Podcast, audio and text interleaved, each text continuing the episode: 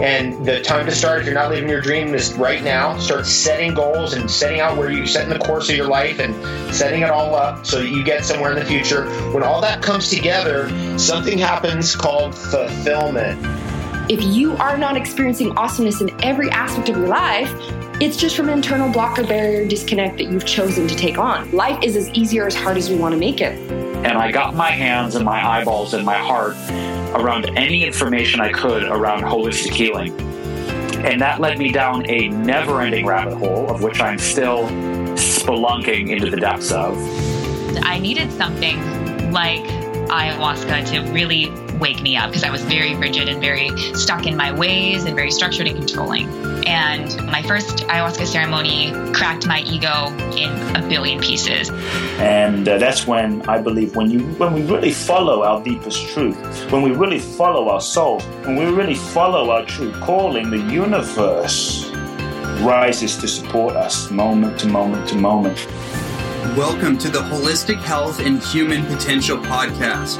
I am your host, Ronnie Landis. I'm an international speaker, author of multiple books, an integrative nutritionist, a transformation and embodiment coach, and simply a man who has devoted most of my life to the study, application, and integration of human potential. And it is my biggest inspiration to bring you weekly episodes that will expand your mind challenge your paradigm, deepen your heart, and help you to embody the greatest version of yourself as I believe you are meant to do something incredible with your life, and this podcast exists simply to support you on that journey. Greetings, everyone. Welcome to another edition of the Holistic Human Optimization Show. I'm your host, as always, Ronnie Landis. And as many of you know that have been following, this is one of the very last um, episodes in a four year long episode series that I think this is episode 190 or 191, something like that. Quite the journey we have been on. Um, literally interviewing masters and incredible experts, thought leaders, um, just people in every branch of the human uh, human experience you know and really human optimization um, from every area every angle that you can think of. Evolutionary human optimization it's one word i like to use. And uh, that is definitely relative to the the individual in the conversation that uh, we're bringing forth today. This individual is Michael Tsarion. This is the third interview that we have done together for this podcast and uh, we, I mean, we have dove into incredible territory, diversity of territory. If you have not heard the last two interviews we did together, I think it's episode, there's one is 166 and 162, something like that. Just go back through the Rolodex, you'll find those. And as I was um, thinning out the list of guests that I wanted to create kind of the conclusion for this segment, we'll see where it goes in the future, but I have other plans for the podcast. And um, I thought, like, who are the last couple people I would like to bring their voices on? And Michael Tsarion came up immediately. So here we are. And, um, you know, my, just a little, just for those who don't know Michael, Michael is, in my estimation, my opinion, and also my experience, it, Michael is one of the one of the leading voices. And when I say leading voices, I, you know just one of the most expert voices in many different fields of the human condition spirituality practical spirituality metaphysics um, human history sacred archaeology i'd probably even throw in there because he's done a ton of work in unearthing a lot of the misconceptions a lot of the myths and a lot of the truths um, in that area. And there's so many other things i could say too. Let's just say that michael is one of the leading proponents and one of the most respected teachers in the truth movement, and I would even say human potential movement from my perspective, because his work bridging philosophy and psychology is second to none. And that's why I've, I've taken on to his work. And actually, Michael, I've incorporated and integrated a lot of the the metaphysical, philosophical, and developmental psychological points of view in, in things that you've brought on to bear um, and a lot of voices of the past that I wasn't as familiar with that you've really kind of brought through that maybe kind of would have gone lost in the wayside, like Walter Russell or Heidegger or some of these great philosophers. Even your perspectives on Carl Jung are unique. So it's kind of brought these voices back into my awareness. And then, um, you know, it's been great to integrate a lot of that work into my work. So, anyways, without further ado, Michael, it's a pleasure to have you on again. How are you doing? Oh, great, man. Uh, I'm glad we got to do it today. As uh, I totally clued out and uh, kept you waiting three hours for, you know, the time differential and everything like that. But um, that's what happens when you tunnel vision on projects. You know, um, it takes a whole week to just do one of the podcasts. I'm sure you know that. You're always thinking, writing it down, researching it. There's no time off at all to get Sunday's podcast ready and maybe even three or four podcasts ahead of time. You know, the whole week is taken up. And this, this day, today, I just got totally tunnel vision. I had to write down all these thoughts. Looked up, and three hours have gone by. Said, "What the hell?" You know, oh my God, there's Ronnie's email. So I really apologize for that. But it's great to be with you again, and you know, carry on this uh, discovery. And as you're quite right, it's it's all about honoring the the mentors from the past. However, I must say that does not mean then in nine times out of ten, you know, that I'm wearing the T-shirt. Mm, mm-hmm. It does not mean that I subscribe then to everything such and such said. You know, you get this internet, you know, uh, community who thinks that the, just the very mention of a man's name, you must be then, you know, whatever, right? right? And they have no discernment. They don't say, look, do you realize that there's gems from this person? It's like a buffet. You know, you, you, everyone brings, you know, a potluck that you're having. And you can be blown away. You may not even like the person, but the, the potluck that they bring, you know, to the potluck, the, the, the meal that they bring, the, the cooking that they are, the cooking, you know, the, what they've brought could just blow you away. Mm-hmm. You know, their, their particular contribution. And uh, that's huge you know so that means that i can then look at somebody from the frankfurt school i can look at somebody from the left i can look at an atheist and see gems in their work. Now, I, I, think sadly, I'm one of the few people who can do that. Other people, when they see that the person's, you know, whatever, they throw it across the room. But you know what you're losing with that? We're here, we're here, you know, the boat is sinking. You need the manual, and you're worried about, you know, the cover, the name sounds Jewish or something. yeah, okay. Be my guest. Be whale fucking droppings then. Yeah. Mm-hmm. Go right on ahead. You know, this is this is nonsense. And as I've always said, this is holy work and therefore, you know, the true Arya is not about race. The true Arya is not about ca- you know uh, uh, financial you know success or anything like that. There's people who are absolute corporate executives who read William Blake on their lunch break. Mm. Okay, get the point, right? So you know this this spirituality cuts across a lot of ground, you know, and so does sanity, and yes. you get insanity, you know, everywhere, you know, at the highest and the lowest level. So yeah, the spiritual man is really an outsider, and he is able. To, he should be free in his consciousness attitudinally, you know, to be able to pick up a Colin Wilson, a Martin Heidegger, a Nietzsche, you know, an Ayn Rand, you know, an Erich mm. Fromm. You know, uh, all knowledge is not territorializable. Well, actually, they do try to territorialize it, but that's where you know that you're dealing with fakes now. You know, you can't urinate on it like a blinking dog and say, "This is my territory." And history is much greater than you. Mm. There's been intellects 20 times, you know, what I am and what, what most people are. Learn from those people and learn with reverence. Otherwise, it's not love of knowledge. It's not philosophy. Mm. It's grabbing the knowledge or, you know, it's grabbing the power and the sense of egoism that you feel with that power, a totally different animal than loving the knowledge and entering into a deep relationship so it can continue to teach you. Yes. You know, uh, yeah, that, that's essential, I think. This this um this is a great way to open this up because this brings up a number of things. Um, you know, one of one of my teachers that I really appreciate and listen to, uh, Gregg Braden, um, one of the great quantum physicists, kind of people bringing that information and that kind of practical scientific pers- um, perspective on a lot of scientific um, or the you know spirituality and science together. One of the things that he mentioned was that um, I think it was Khalil Gibran. He was mentioning a quote from him saying that um, work is love made visible. And I thought, wow, what an incredible quote because it's not a transactional or vending machine approach to the work that we do. In fact, there's nothing, and it's it's kind of reciprocated in its own effort towards whatever the work is. Right? It's for the love of it, in other words. And I think that's a missing component. I wanna, I wanna, um, I definitely want to get your take on that because the the spiritual perspective or in your language the vocational man or woman is different than the occupational man or woman. And we live in a world where people are more concerned with their occupation and their recreation than they are with their vocation. But we also notice that the majority of people that die particularly of a heart disease also die on monday morning before they're getting ready to go to work um, doing a job. I don't know if that's a completely accurate s- statistic, but it is a statistic nonetheless. There is a correlation with people that end up having heart failure or heart attack um, on a Monday morning, which I find very revealing of the society that we live in, where people have placed more of their their inner resources and their attention on what they're doing for a living than actually living in of itself. And I'd love to maybe get your perspective on that. That's so huge, and I, I, agree with that. I think it's true because uh, there's a lot of there's a lot of ways to come at that, but the basic way to say it is that uh, a man's thinking in terms of the outsider, the, the the the chance of you living inauthentically is higher when you're just a recreational and an occupational person. It doesn't cancel out authenticity because there's obviously authentic road sweepers. It's all in here, remember, right?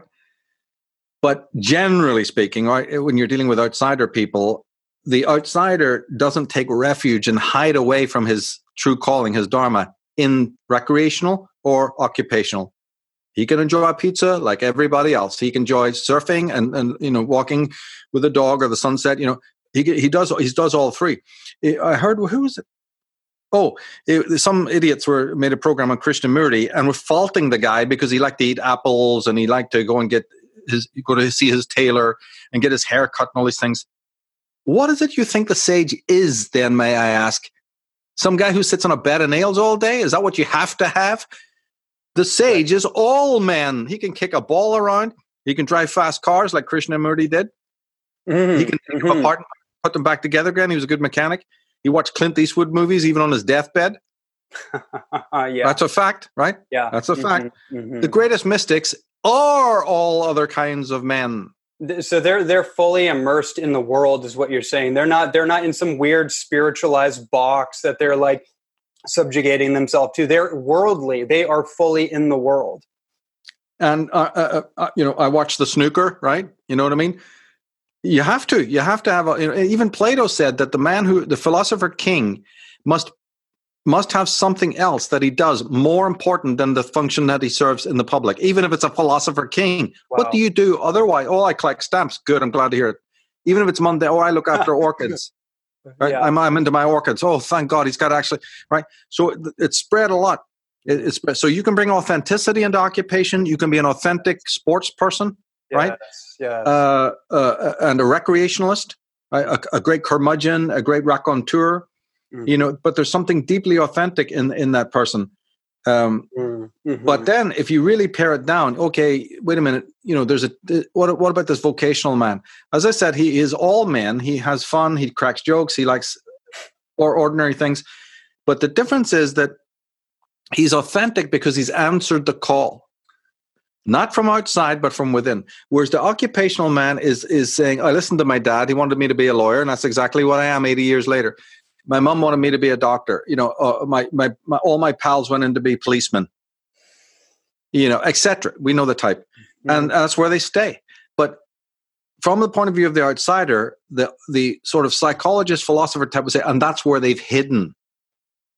They hide in the light. They hide in the noise. Right. So the the way to answer this is that the vocational man hasn't turned up the world noise so much that he can't hear the calling inside, and then when he heard it inside, you know, said, go be a poet. He went and be- become a poet. Now, the strange thing about the vocation is that vocational voice might say, go become a lifeguard, go sweep the streets, go, um, you know, be a lollipop man leading kids across the street. In, in fact, it does. It can be go be a truck driver, right? Go be a farmer. Put down that thing and go and do that. That voice is part trickster, right? And so you have to say, Oh, uh, go keep chickens? What are you telling me that for? I want to do that. But but if you're authentic, you'll say, right, where are the chickens?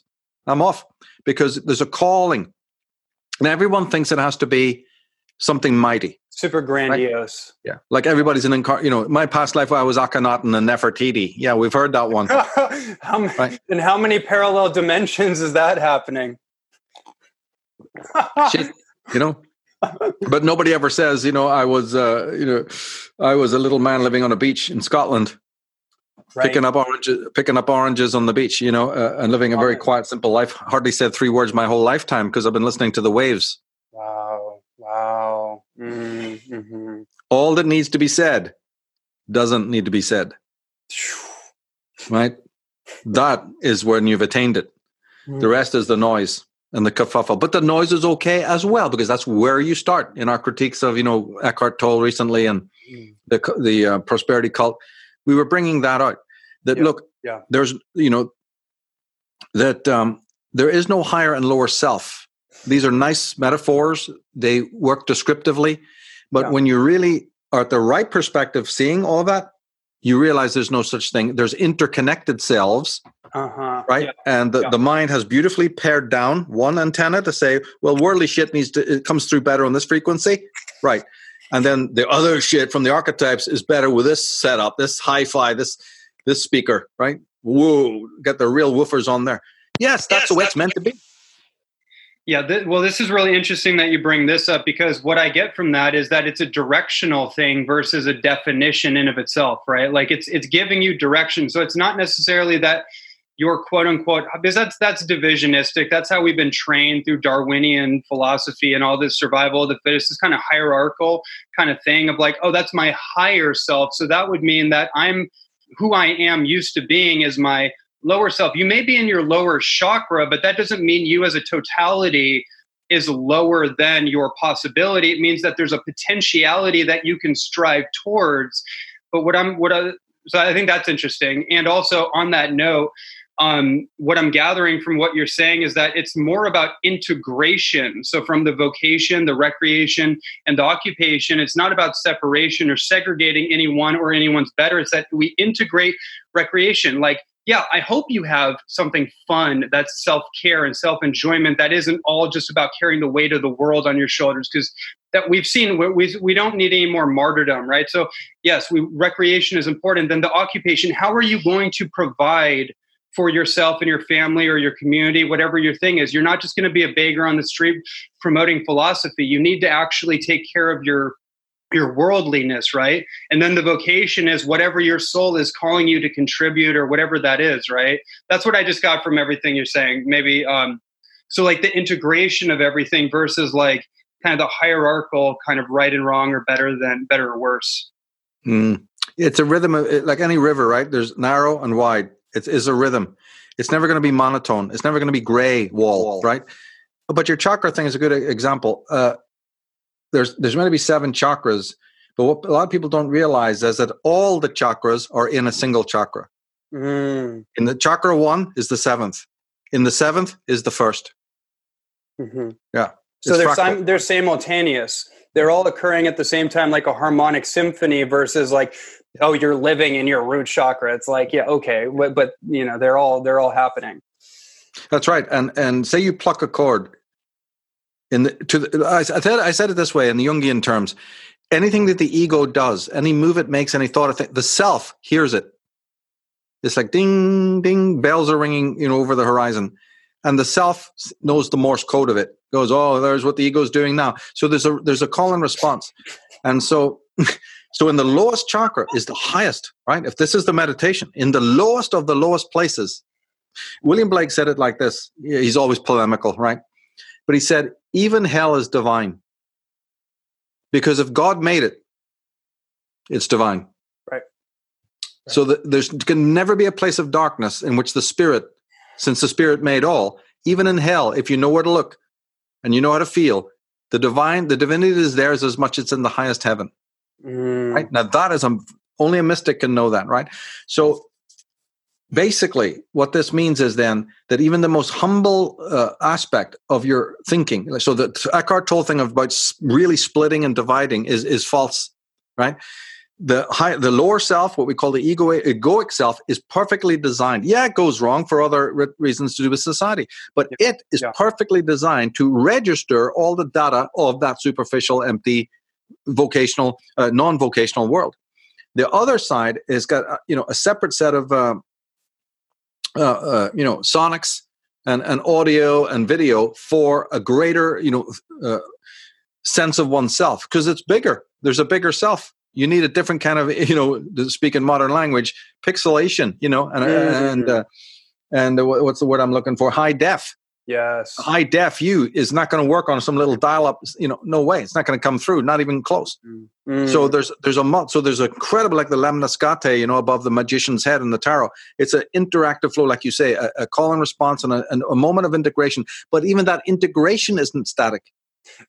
Right, right? Yeah, yeah, yeah, It's just such a flow, and people don't understand that, and they don't understand the role of the body. They don't understand the role of, uh, you know, the master-slave relationship with the body or with another person.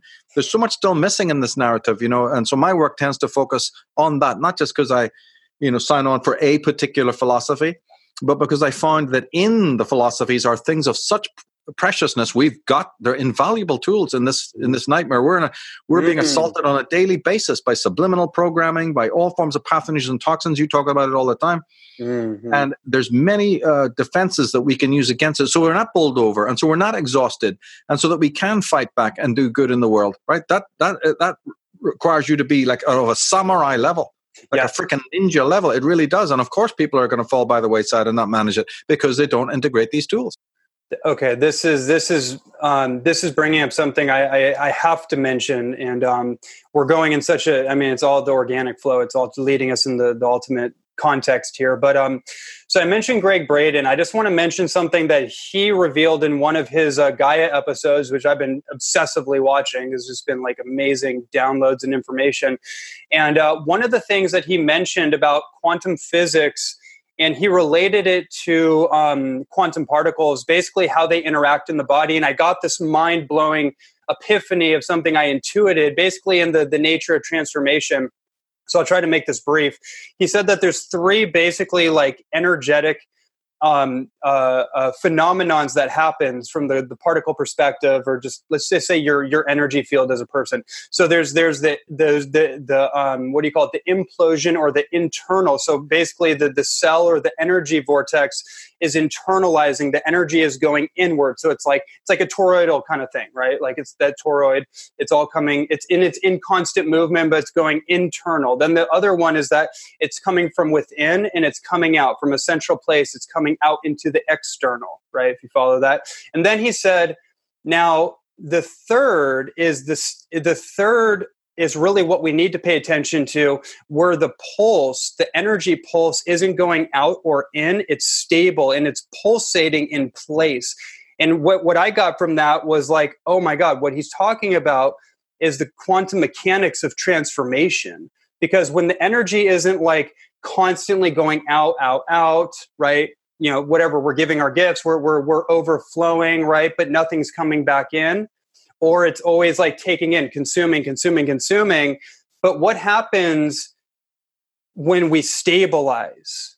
You know from an identity perspective we are who we are and we're in our and this is what you talk about we're centered.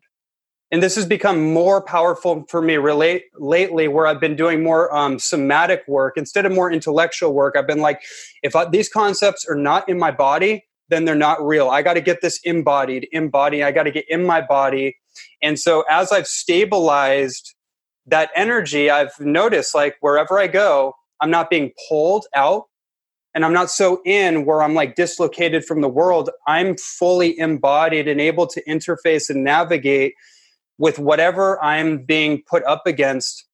And I just I just wanted to mention that. I don't know if I articulated it the best way, but I, you know, I, I, feel like you're nodding, so I feel like you have some perspective on that. It's it's perfect. It's perfect. Uh, it, what he's talking about there, Braden, is is a very old mystical concept, mm. and we can get it maybe into that in a minute if it's relevant. But the way that I explain exactly what you said before in my work is that remember the fool card. He's he's he, his sigil is zero. And what they're trying to show is that even though he's clearly on a journey, even in the old decks, he's walking. And a little dog or something is following him around. So he's obviously on a he's a journeyman. Yeah, but since a symbol a sigil is zero on a circle, you're always at the exact you're always at the same place all uh, you know at any given time. No matter how much you walk on that circle, you're equidistant from the past and the future. So the movement is a stillness. Yeah. Mm-hmm. What the hell, right? So this is extraordinary. And so that your journey, you think you're moving uh, forward, you can feel your movement, and you look back and you're getting further away from the mountain. But actually, you're standing still mm-hmm. because you're on a circle. If you were on a straight line, yes, then this rule would apply. Mm. You know, but you're not. So you're on a spiral or you're on a circle, and so movement is now somewhat illusionary, right? Mm. And this Mm. takes us into many, many diff- different directions. But it's very similar to what Walter Russell also taught. And the idea is inhale, exhale, enfolded, right? And then uh, the implicate and the explicate order, Yes. right? Yeah. So that monad that you're talking about, and it's interesting that you, you know, the meditation pose is that where you're quite right. These two fingers are coming together at a point. That's very interesting, right? And that's So- the muscle test, by the way, right? If it goes, It if is. it breaks, it's weak, Yeah. but if it stays, it's strong. In kinesiology, that's right. Yeah. hmm And and see, and we're grounded. We own our own spot. Nobody can occupy Right. the ground I'm actually standing on. There's a lot to this actually. Yes. But the thing is that um, that point, which is the still point, which is spirit, even when it's giving out explicitly, it's giving to itself. When it implic- when it's implicate, it returns to itself. So, Yeah. I would say that um, thinking in terms of what Walter Russell is saying is that there really, and others have said it too, that there really is no time hmm there is only a, a, a eternity seen seen from uh, a different you know seeing itself from a different perspective right? Where spirit itself in some sense has a subjective and objective a way of observing itself. And we share that right? We have a right brain and a left brain. But what you're really seeing is some sort of a, a, a, a or let, us put it like the way that Whitehead did, that, that uh, Alfred North Whitehead. He was trying to, not trying, he succeeded in destroying the argument of cause and effect. Because remember, all religion and science is, is majorly screwed by this problem, Mhm. which is that for anything that exists, there must be something pre existing it to cause it, including God. This affects, as I said, not just science, but religion. Because if there's a God, who, where did it come from? They Right. call it the ground, but we don't want to get into all of that. Where what pre-existed God? How can God be his own cause? Since the rule that is evident all through the universe is that everything must have a cause. Well, then what caused God? So, you know, guess what? Not- There's a lot of people who've solved it, but you ain't ever heard of them because of our system of, you know, this is what my work features, right? But anyway, Whitehead said, all things cause themselves. All things are their own cause. So there, there doesn't need to be a pre-existing cause, like a billiard idea of this cause had to knock that. The universe itself throws up itself. Eh, There's no such concept as this sort of a domino billiard ball effect, right? Of a linear understanding, right? So it's because that would happen if your left brain is seeing particulars. If you see the universe as these dots, like I said, you know, or time in time, time is linear, right? Yep. But once you subtract all of those things, you just see a consciousness and a being that is expressing itself pretty much like our own imaginations do. hmm You can't say what my one thought caused this other thought or this fantasy I had out of it came another fantasy. That's not how your imagination actually works. Cause and effect is no is not the case in imagination, and and that's actually not a, a case in most right brain thinking. Right, it is with the left brain. So Whitehead is saying that you must see that the whole universe thinks and imagines and fantasizes, and we're we're one of the you know phantasmagoria, so to speak, or hologram. I don't mean that in the scientific way.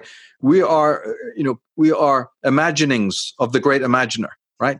Mm-hmm. So there's there's all of this to bear in mind, and then we think back towards we we embody, right, those imaginings and respond to them in a call and response way as well. So it's more like a dialogue and a conversation.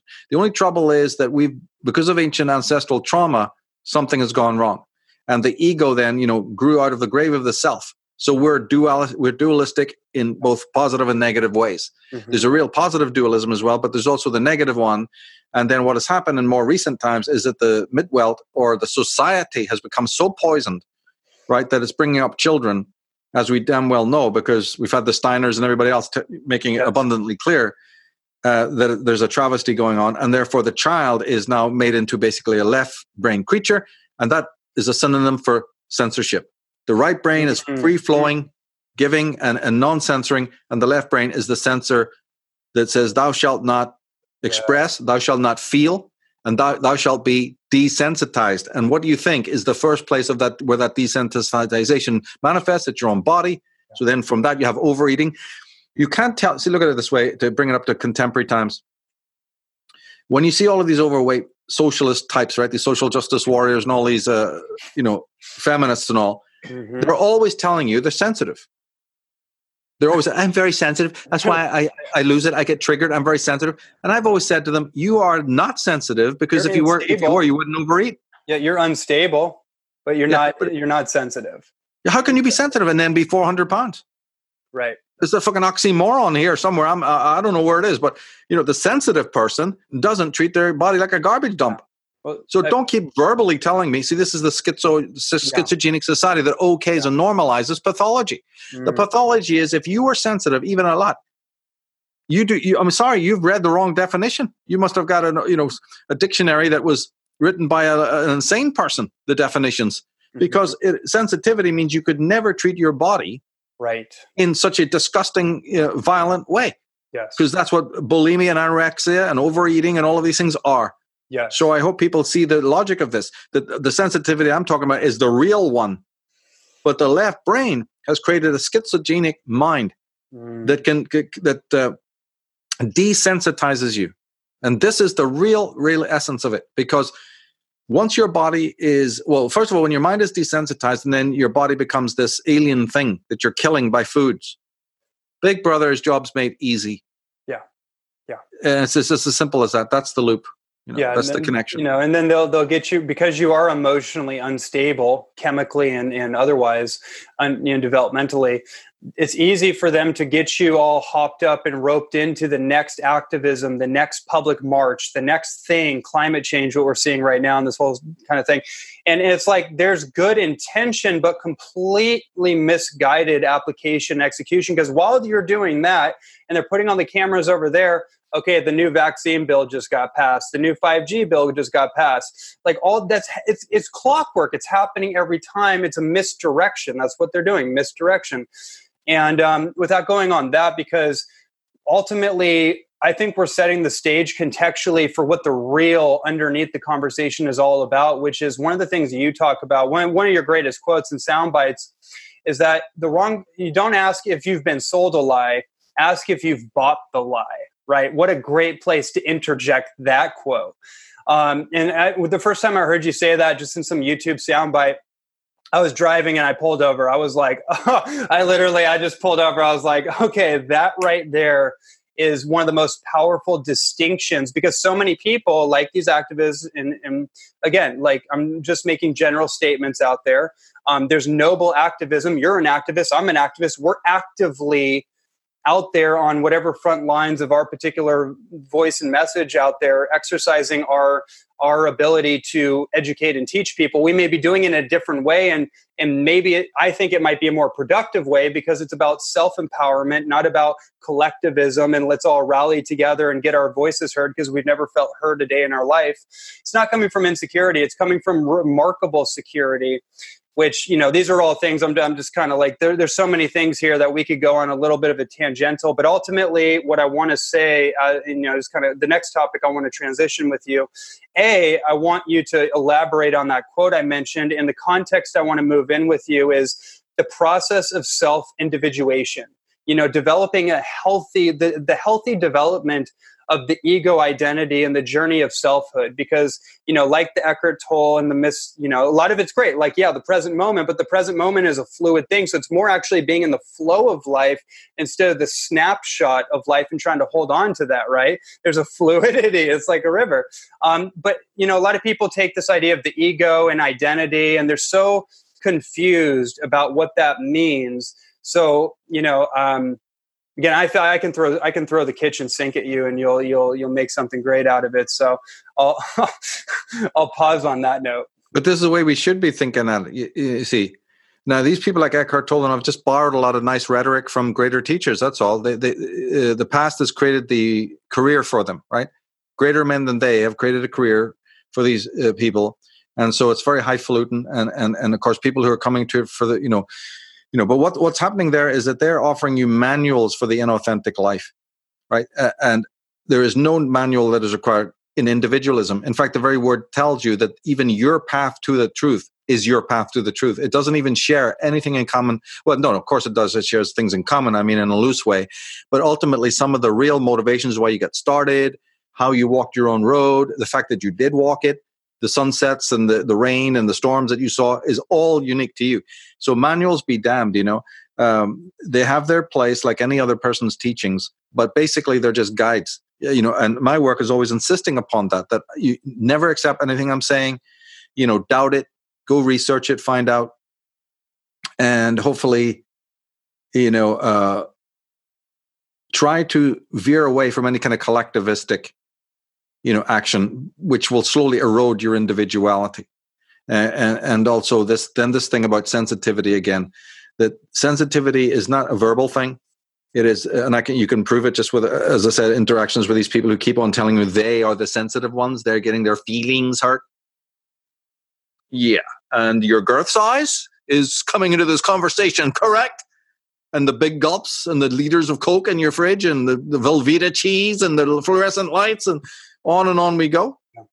Yeah, that is coming way, into this conversation at some point, Mr. Sensitive or Mr. Sensitive person. Yeah, and by the way, I'm not gonna. I'm just gonna interject this real quick um, because I've seen it happen so many times in my field of work. Which is like, you want to talk about sensitivity? Talk about the mother that just told me about her son that got vaccinated and now he can't walk you want to talk about sensitivity like for you the work that you do the work that i do the work that all of us do takes tremendous courage but it's not even really courage at the end of the day because when you see what's going on it's just a duty what the heck else am i going to do when i've seen the atrocities and it's so blatantly clear and i've been soberized by it all and i've seen what happens to you know the vaccine issue and the, the gmos and all the all the stuff going on it's like I'm not worried about hurting someone's feelings. I'm worried about what happens if I don't speak up because I've seen what, you know, like that example I gave and many, many others. It's, um, I just want to mention that because this whole sensitivity thing is totally ridiculous and, and hurting people's feelings. It's like, yeah, you know, like Joe Dispenza says in his life story, how he came to his work. You know, sometimes you need a wake up call in order to wake up, and that's part of the journey. Be grateful for it, but don't attack the messenger, you know, yeah, uh, when there are when the argument is lost, you'll have a lot of attacking the messenger. You know, and, and, spitting venom in his face once the once the whole argument has actually been lost, and you know that kind of thing. But but the strange thing is that when you speak the words of truth to somebody, there's a little voice in the back of their head. Remember that resonance thing that says, "I told you so." because you're all you are is the external representative of what their own conscience has been saying and so you have no reason to be ashamed you have no reason to you know quieten yourself down. You have no reason also to get in their face. Don't get me wrong. I, am also I, co- I, qualify everything i'm saying by saying for fuck's sake don't have these conversations please. And if you do go like what we're doing do it globally. Talk to the biggest uh, demographic you can you know beyond your little yard because yeah doing in your backyard is going to be problematic so I always say, yeah, I do it through a blog, a little film, you know, a little podcasting. So I do say, get out there, oh, by all means, but don't lose your own energy over it. Don't don't have expectations, you know, because they'll destroy you. And so a certain kind of strength that you just mentioned is a very unusual type of strength that people don't have. It's the strength of having no expectations. People are not taught that. It's the stre- it's the strength of realizing that um, uh, it's deconstructive work so that the power and the strength you need is utterly different than you know it's not left brain it's right brain. We're trying to get out of the right of the left brain you know uh, clinches. And that's a very subtle kind of work and you need to be sensitive you know and, and reading these Kahlil Gibrans and oh so many many people right who help you with the tools to do that. And then of course again the sensitization to realize that part of the assault part of the pathogenic assault is on your body actually on your physical body not the mind but the body that takes a, a person could live 50 years and not even realize that. So this is a missing piece. You know, so I incorporate as much as I can in my work. Uh, and of course, there are, you know, we're not bashing people who are necessarily overweight. There's a lot of other reasons you can be overweight. I'm talking about the trending aspect of it, you know, and like, the you know, like fat, like fat shaming, right? Yeah, huh? this whole thing yeah, about yeah. like fat. Like I, I, heard somebody say, like in this, uh, you know, I have a nutrition company that I work with, and there was this whole promo they put out talking about like be your fittest self or whatever, you know, whatever their message was. And somebody, a millennial, by the way, just want to throw that out there. Said like, "Oh, you can't do that because it's fat shaming." And I got, I was just like, I was like, "Wow, really?" Like that had nothing, but that was their interpretation. So you can see how the culture has enculturated through this this false sensitivity where you can't even you can't even well you definitely can't call a spade a spade let's not even go there but you can't even suggest like you know like get fit for the summer or whatever the thing is like something that would be relatively positive and healthy or motivating you can't even go there because then somebody who is on the opposite spectrum that doesn't want to empower themselves doesn't want to get healthy has no intention to better themselves they might get offended and we can't have that uh, and, and and they used to be able to get offended, and there's nothing they could do about it. But now that society has normalized them and given them the power, that's why I said about uh, uh, normalizing pathology. Mediocrity. And oh, of course. And so now the pathogenic person says, Hey, I'm going to call in the schizogenic society to back me up, asshole. So the words of truth are now literally poison to people's minds. They're going to accuse you of being, you know, uh, fascistic and and uh, all sorts of, you know. They're going so in other words, I, th- I think I had a quote somewhere that I made up. You know, the insanity of of the modern age is when you call out the insane. When you call out insanity, that is the new definition of insanity. And by God, that's what it is. So, you know, th- there you are. And this has been predicted by many, many people. Goethe in the 1700s, you know what I mean? It's not something new. Many films have Rudolf talked about Steiner, all Oh my God. They all called it out that this was happening. Yeah. But what it does is it just demands more uh more of the white blood cells of intelligence. you know, for us to keep that back and not engage, yeah, and yeah, then yeah. hone in that okay, I still want to help the world, right? But now I'm going to do it this way through a Mm, published mhm. work, uh, you know, set of articles, whatever, and, and you do it in a systematic, clever way. That's all I've ever asked. It's really not the end. Any intelligent person should eas- easily be able to handle that. You know, like you've done with a set of all these incredible videos and talks and interviews. Mm. Right, that's what I mean. Do it in a structured, clever way, like your school teachers taught you once upon a time when it was pro- almost a little bit better schooling than we've had now. Yes. You know, to collate, to synthesize, to credit, to cite. Why? Not because it's egoistic to do that, because it's ethical to do that. It's because How did you miss that? It's the right thing to do. It's the right thing to do. It's not because I want to make money. It's not because I want to berate this other person who doesn't cite. But I will call them up and question their level of competence as a world teacher, which is in their head what they think they are. If they're not citing the masters that came before, yeah, you bet I'll get up out of my chair and ask about that. You better believe it, I will, because I don't leave those graves unattended, pal. Right? Mhm, and I want to know what you think you are. That you know that's not part of your your gig. And then when your little crony friends come and blame me for needing that, they're calling you an egomaniac or whatever. It goes, no, I'm just calling. on I, I question the ethics. You should be questioning the ethics of somebody.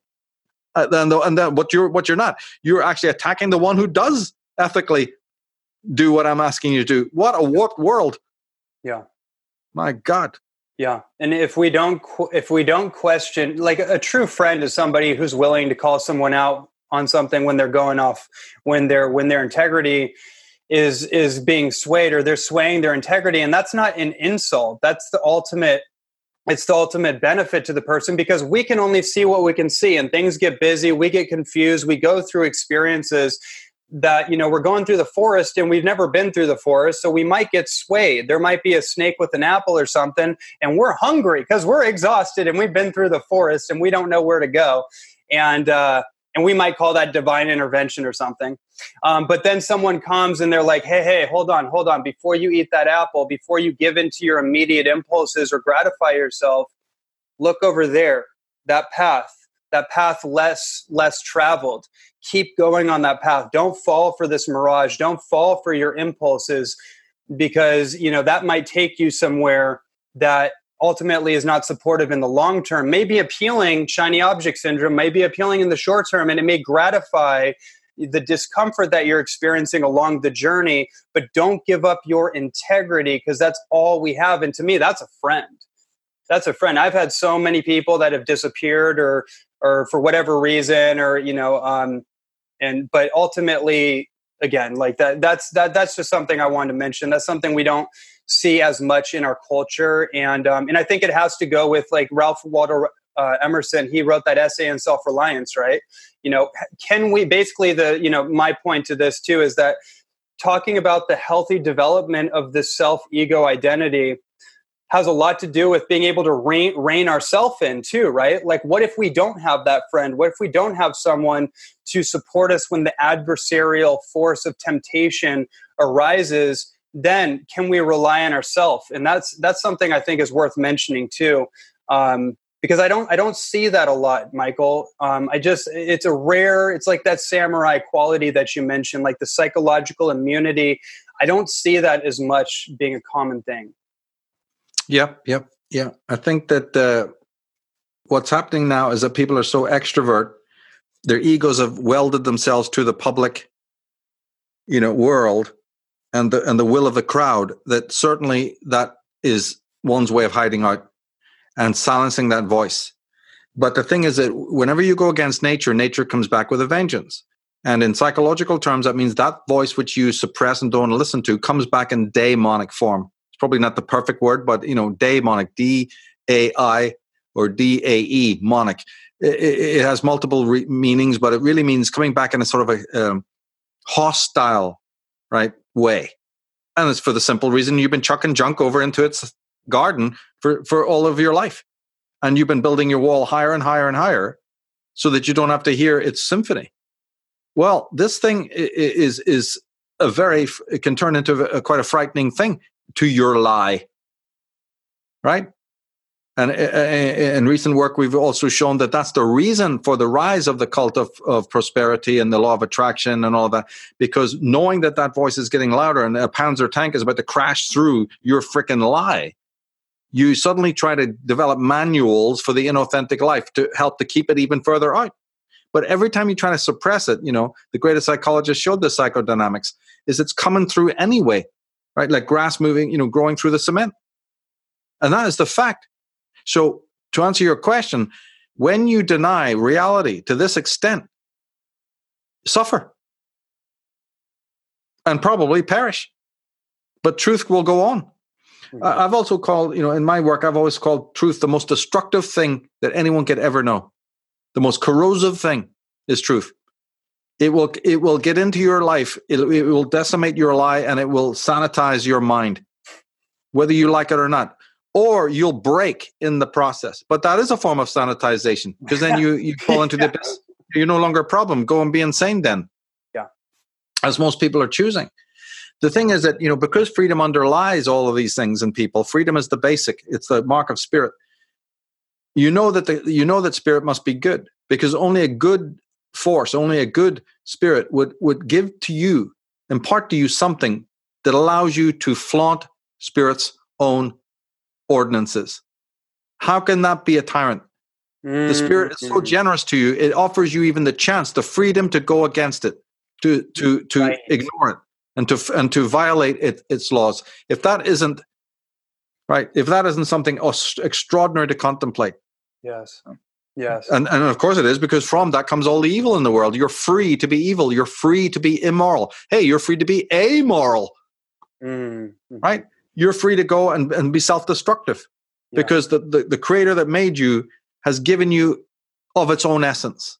Mm-hmm. Mm-hmm, mm-hmm. But the sage and the vocational man sees it as it should be seen, which is then what have I just learned about the DNA of my creator? If he should leave, give me ultimate freedom, then I worship that. I bow to that. Right, right. I know that I know that the heart of the universe is good. Mm-hmm. Just from this analysis, if freedom is indeed the basis of all consciousness and all life, then because it could be it could be anything else, couldn't it? It could be unfreedom. Try that on for fucking size, mm-hmm, mm-hmm. where you're duty bound in everything you're doing. We have people out there who believe that that's the way things should be. But you see, it's not. It's the fragrance of absolute freedom to grow or to devolve, you know, to evolve or devolve, to move left, to move right, to stay perfectly still yeah. and be a fossil. But the very, if you really deeply contemplate, like Schelling did, like Kant did, right? you and Hegel, you understand that my goodness, what more do I need to know about the heart of my creator than that he imparted and, and what he imparted to me isn't secondary to his nature, it is the core nature within spirit itself that then is imparted to me. So we're one. Now I have a tangible, not faith-based. Forget all that. There's no faith involved in what I'm saying. It's hmm. absolute knowledge. When Carl Jung was asked, "Do you believe in you know a higher force or a God?" or what, he says, "I don't believe. I know." Yes. This is what I'm talking about. So, you know, back in Ireland, you know, the Protestant uh, grand grannies and uncles and aunts, you know, Michael, Michael, you know, do you are you a Christian? You know, mm. back in our teenagers, we used to get this one all the time. Especially if you're kind of wearing Slayer t-shirts and leather jackets, you might, you know, your hair's down over your face. There's a good tendency that they might hit you with a question like that. Do you go to church? Are you a Christian? Uh, do you believe in God? And I would always say no. And you should have seen the China cups and the meltdown. What? You know, these are total Presbyterians. I mean, you've got the equivalent in America, of course, but over in Ireland, it's something uh, even more extreme. And I go, no, no, I don't believe in anything to do with God. I know. right? Yes. That's the end of that conversation, then, right? Yeah. Because they are creatures of belief, and that's fine to a point. Mm-hmm. But the, the vocational man has seen the truth as the truth, and he goes, look, all the other structures are man made. But e- if, if, if, the greatest evil is still based in freedom, I want to know what is this freedom? Mm. I want to smell it out. F- tell me what freedom is, folks. Yeah. And suddenly, suddenly, you find out you're an eagle amongst chickens. If you ask the right question, you'll find out you are an outsider because nobody can answer it. Yeah, right. And then you go on your journey. Then you say, "Sorry, folks, I asked you questions. You couldn't answer it now I must go on the Siddhartha road to find the, te- the, wherever that teaching may be. I need to follow it because you haven't answered me, world. Right, and that then is your uh, that's your out. That's you now donning a different robe. Right, that's you moving out and becoming an outsider. And yet, the beauty of it is you can do it in a crowd. But you are you're sacrosanct. Your mind is, is attitudinally free. What the others do or don't do has ceased to be important mm. because you have a vocation right? Because you sense now the voice of the creator. Mm-hmm. Mm-hmm. Not, not in some ludicrous way, right? But you sense the absolute, it's almost like the, the essence of essences in a way, right? Or at least it'll, it'll put you, it'll put you on the road, you know, in a way that very few people ever experience uh, in order to find out what is freedom. Mm-hmm. You know, uh, uh, and and also then that will it will be difficult because then you have to learn what unfreedom is. Remember, it's all deconstructive, right? So you find out what a thing is by the painstaking. There we go. There's the word we're looking for. Yes. The painstaking elimination of the untrue. Mm-hmm. Only when the false is seen as false does truth stand as it is. Now, you will not find any millions of people signing on for this. You, Eckhart Tolle, no problem, but you'll never find but one in many millions, you see, who's moved from this. And their journey then is a very idiosyncratic one, you know, that takes them into heavens and hells and, and everything in between. Mm, all this contrast. You know, there's, there's, um, and please let me know. I know it's late where you're at, and you're so gracious for for really extending the time. Um, there's a couple kind of themes, and they're kind of interwoven, but they have to be addressed because we're just in such a perfect kind of um, yeah, synchronistic fluid uh, fluid flow. And by the way, the word synchronicity or serendipity is very important to what you're talking about because it's through the phenomenology of experiencing synchronicities. Like today, I had one that that kind of reconciled an itch that I had from my past that sometimes we think like oh you know we move on with our life you know a relationship or something and there's collateral damage or there's fragments of in, unintegrated um, psychic material. And we're just like oh i'm experiencing a new life. I'm dating a new person. I'm doing my thing. And i've moved on. But then you revisit a place especially in a physical place um, and things come up and you realize like wow okay there's stuff there. And i had an interesting synchronicity that literally integrated a soul fracture or something like not totally intense but i've had that experience through the reflective nature of a situation that i didn't predict i didn't plan. I was just in my flow abiding by my own, intuition saying go here do this. And synchronicity is like you know my friend david wolfe says that synchronicity is my religion. You know it's basically it's experiential right? It's like that's the one way i know that god is real because there's certain things that line up so perfectly that it cannot be explained and it cannot be predicted and it could only be by the grace of something beyond. And so um, i'm curious what your your thoughts on because there's so many topics around so many things have been discussed around synchronicity and what that means.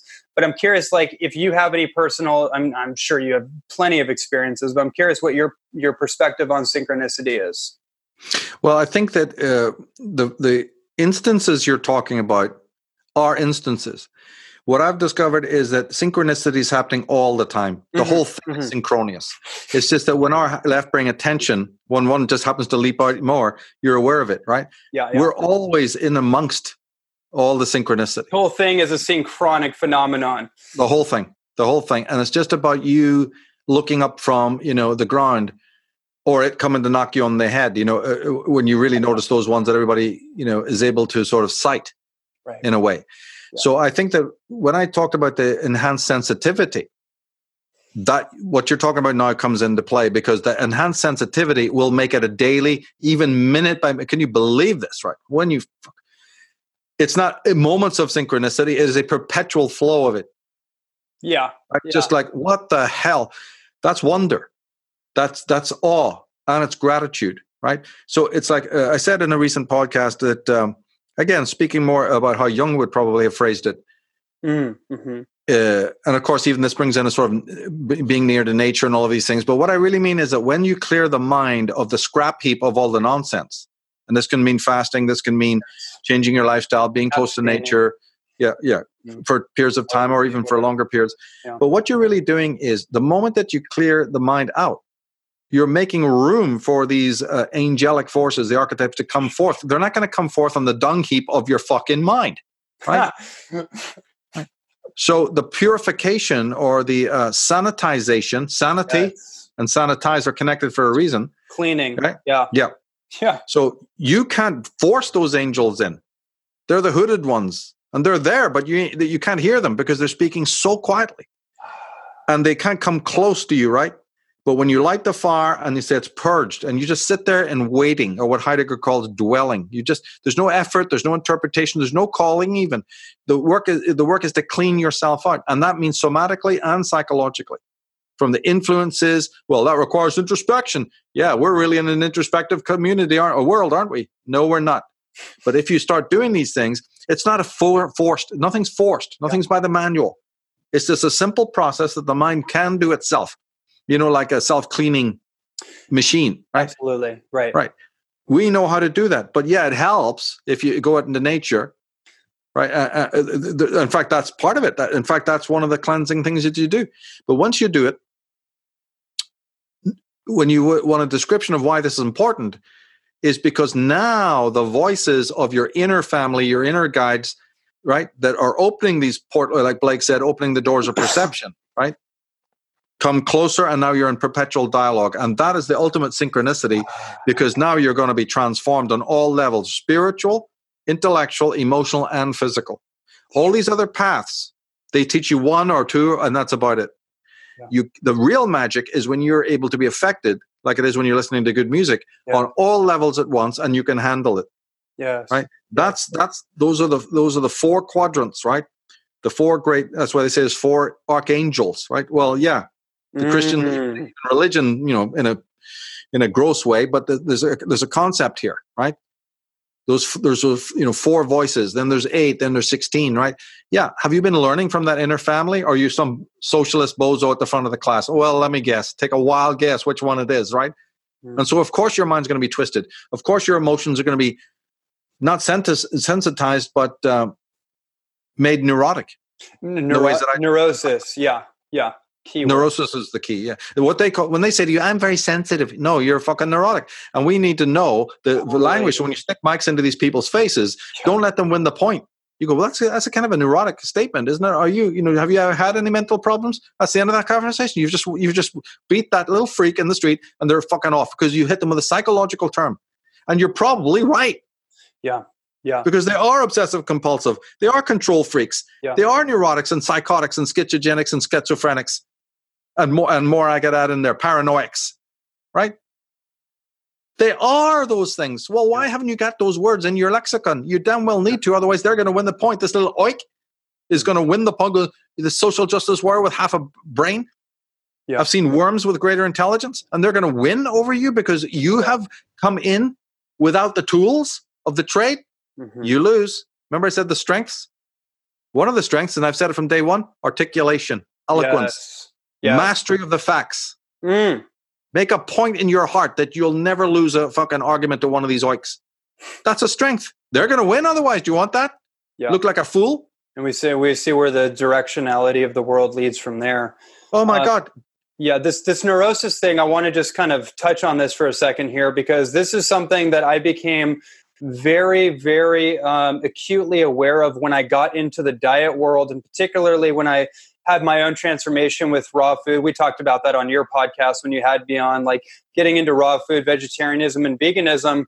And um, and I believe in the ethics and the philosophy and kind of the, the spiritual ethos of those paths in their most kind of nobilized um, realm. But just the same as the the activism, social justice warrior, all that kind of energy, you know, you better believe the animal rights activism and the vegan activism. Again like for everyone listening i'm just making a distinction psychologically speaking. And anyone by the way anyone listening because i know a lot of you know what i'm talking about and you've listened to me for long enough this is running rampant. And um, so anyways my experience was that like you know this basically sums it up is that like there's nothing wrong with veganism but there's a lot of things wrong with a lot of vegans. And that's something that became very aware to me which is that a lot of people are using all kinds of things. But in the diet world, they're using veganism or paleo or whatever the flavor is as a way to weaponize their unreconciled anger and issues and their own insecurities and then projectile those out into the world, as you said, as a neurotic control mechanism instead of integrating in themselves like this is the path i choose this is the particular dietary philosophy that resonates with me and I also realize not only do I have no right, but I have no need or desire to impose my, of all things, dietary belief system onto someone else because I've also seen where it doesn't work and does work for a vast amount of people at different stages in their own unique life journey. So I have all that I'm working with, but obviously someone who's neurotic is only kind of is cognitively biased in their own emotionality and and I just like that neurotic thing is like it was very kind of traumatic for me when I got into this. It made me question.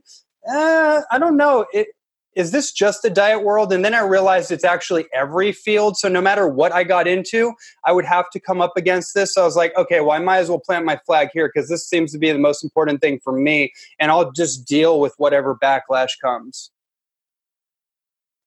Yeah, you'll always have it. And I do want to dress. Like, I need to get a jacket. It's kind of cold. Can I get for yeah, one? Yeah. For, just give me one. Just give me one.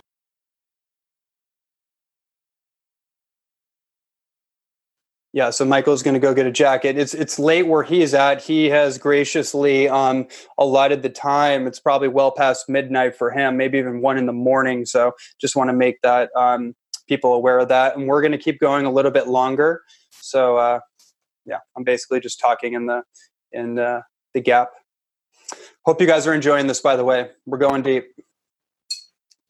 Okay. Yeah, good man. Thank you for that. Um, oh, do you, do you realize? I, I talking about synchronicity. This is exactly what I've been thinking about for all this year through. Actually, the way I would answer it is is like this, right? On the surface, a lot of things look like a virtue, but you can be very, very uh, fooled you know uh, and and i also agree with this uh, this uh, aspect that you said. Maybe should we deal with that first? You see is this fanaticism that creeps in when somebody thinks that they found a piece of the light themselves they now turn into tyrants? You know the guy that made me a vegetarian who at the time was a family friend he he standing right beside my fridge i was 15 i think cooking a couple of burgers with the blood dripping right out of them. And he goes, I don't think you need that. I started being a vegetarian for that day and I'm still here today. His sum total, because I trusted him and his energy, and he was, you know, he was right where he needed to be, and he didn't give a monkey's ass whether I changed my dietary habits or not. He just said, I don't think you know. I quote him directly. He said, I don't think you need that. And I knew exactly what he meant. And I said, That's the last meat I'll ever eat. Right? But then coming back to this point, and it is good to use the concept of diet because let me see, there was a couple of there was a I think it was a person that I knew, right, who was going through a transition who was very, very into veganism and and and, and like almost like you could tell it was neurotic. Right? And then they became a born again Christian. So I had ample opportunity to observe what the, the hell is going on here, right? Those two things are tied together. I've noticed this the same thing. Mm-hmm. Oh, you have? Oh, yeah. Jesus, I thought I was alone in this one, and I, it, it bugged me, you know. Yeah, and I didn't dialogue with this person about it. It's not my place, right? But I did observe it in my own way, right? And I thought, there's something really inauthentic about this whole carrot eating thing and this raw broccoli stuff. It just didn't have the ring of authentic. Because I, like I told you, I've been a vegetarian since 1982. Wow. And I've seen it all when it comes to that, right? The authentic and the inauthentic. So, uh, so the, here's this person, you know, uh, and and they, they're going through all of this, and they they change every all of their lifestyle, all of their beliefs in you know the New Age movement or conspiracy or truthing or whatever you want to call it. I would say deeper researches. That's all was thrown out by this person, and they became born again Christians, right? And start immediately following some very very fundamentalistic uh, uh, teaching teachings, you know, and and were was extremely uh, lost. And then something in my mind said, then why are they still advocating all of this stuff about fasting and raw food and, mm. uh, and all of the like? Yes. I'm really into that. I think it's a great subject. But what the hell is going on? It has a ring of inauthenticity. And the only thing I could come up with was this, and that is that they're spiritually impure on a very, very deep level. But the spiritual darkness in that in that person is so deep, nothing on earth can ever fix it or change it or take it away. And then that will account for why, on one level, they went to Jesus. He's got the detergent you need, or think so. And then you went over to clean the body.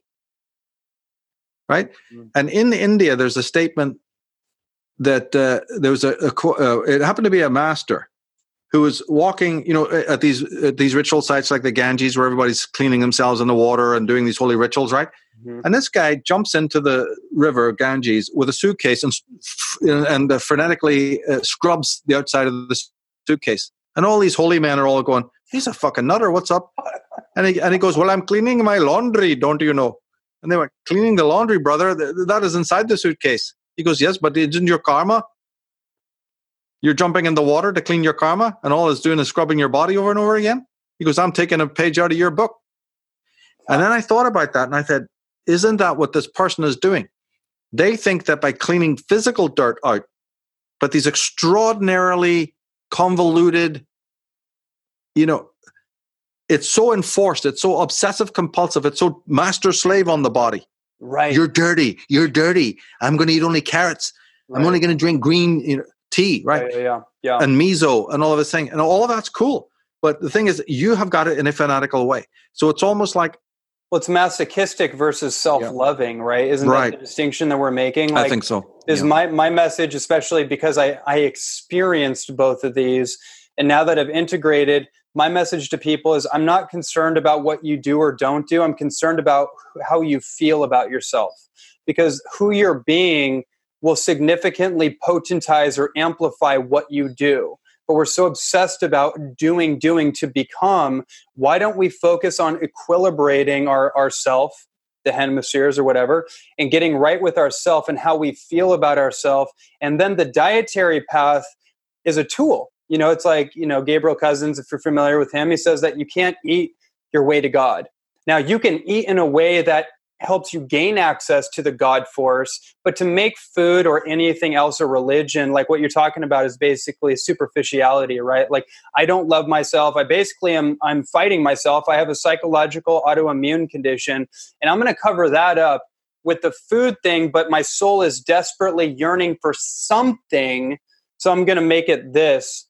But I'm going to do the cleansing, but I'm not going to do the emotional work that is part and parcel to, Mm. you know, to, to authentic healing. Because, you know, food doesn't heal you, it supports you in your body's healing process. But, you know, obviously, you have to do the emotional work and the psychological sanity work. I love that Mm. term.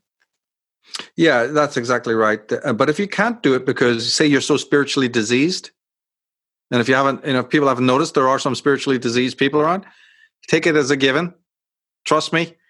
Well, the thing is that then that person is, you have to now get into their mind and see what a desperate, desperate predicament they're in, like a golem sitting under the mountain talking to himself in the dark, right?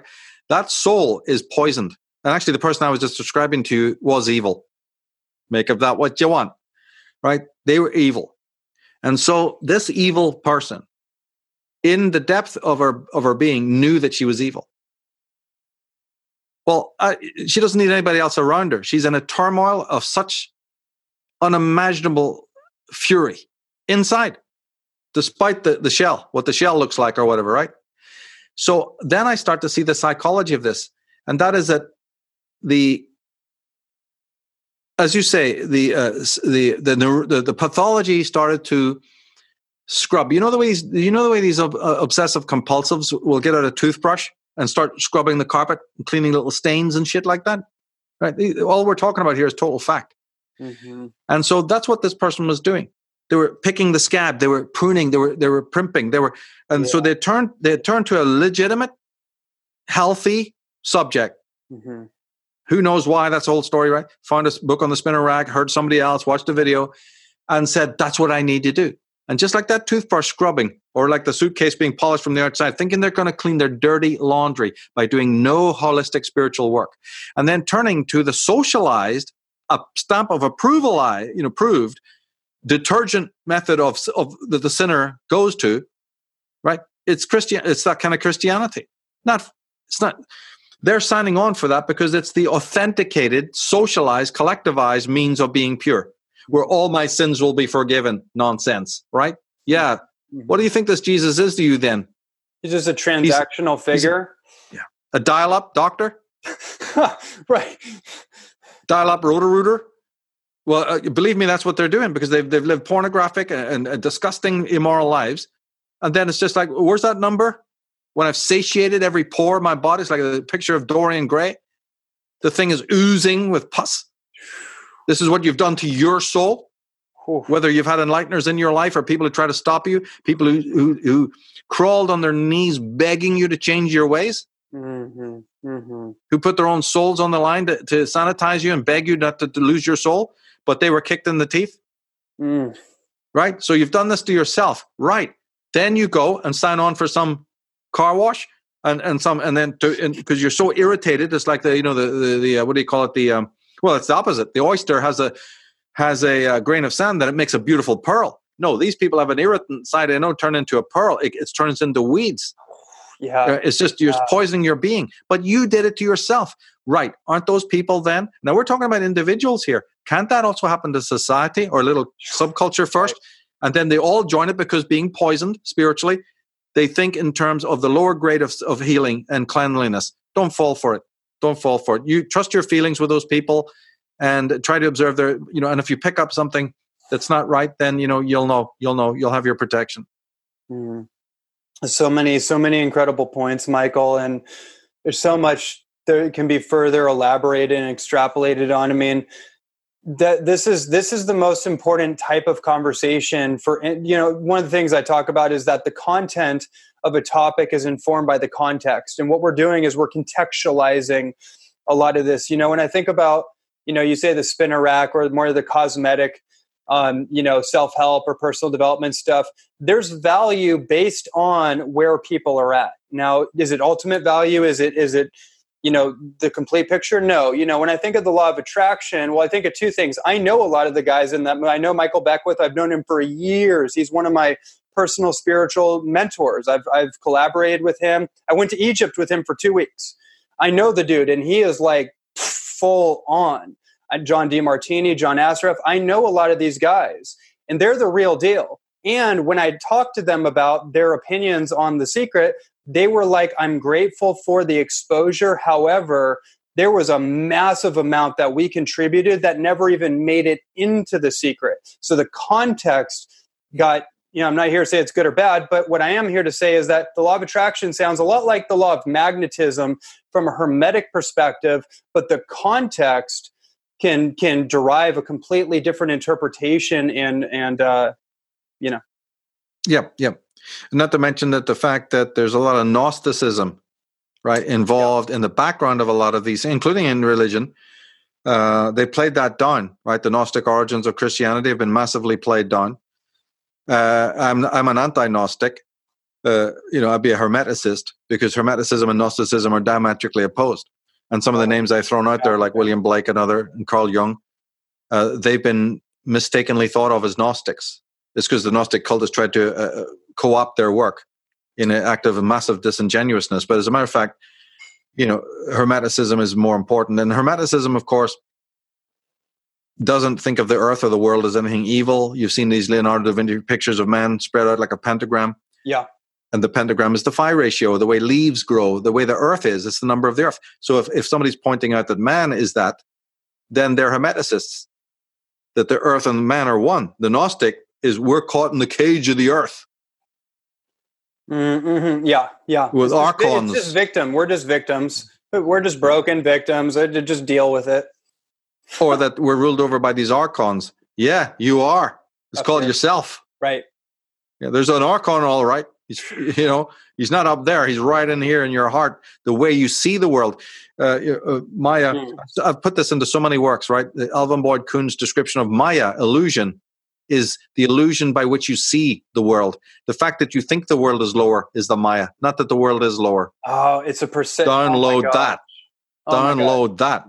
There's freedom. Did you feel some shackles coming off? Did you feel your spine clicking into place? My my my false perception is the Yes. Maya, not the perceived. the perception heals the healer. Like this is this is the you know I've I've heard so many people say it in certain ways. John DeMartini has a thing about it. Michael has a thing about. It. They talk about the fact that you you you're healed when you equilibrate your perception.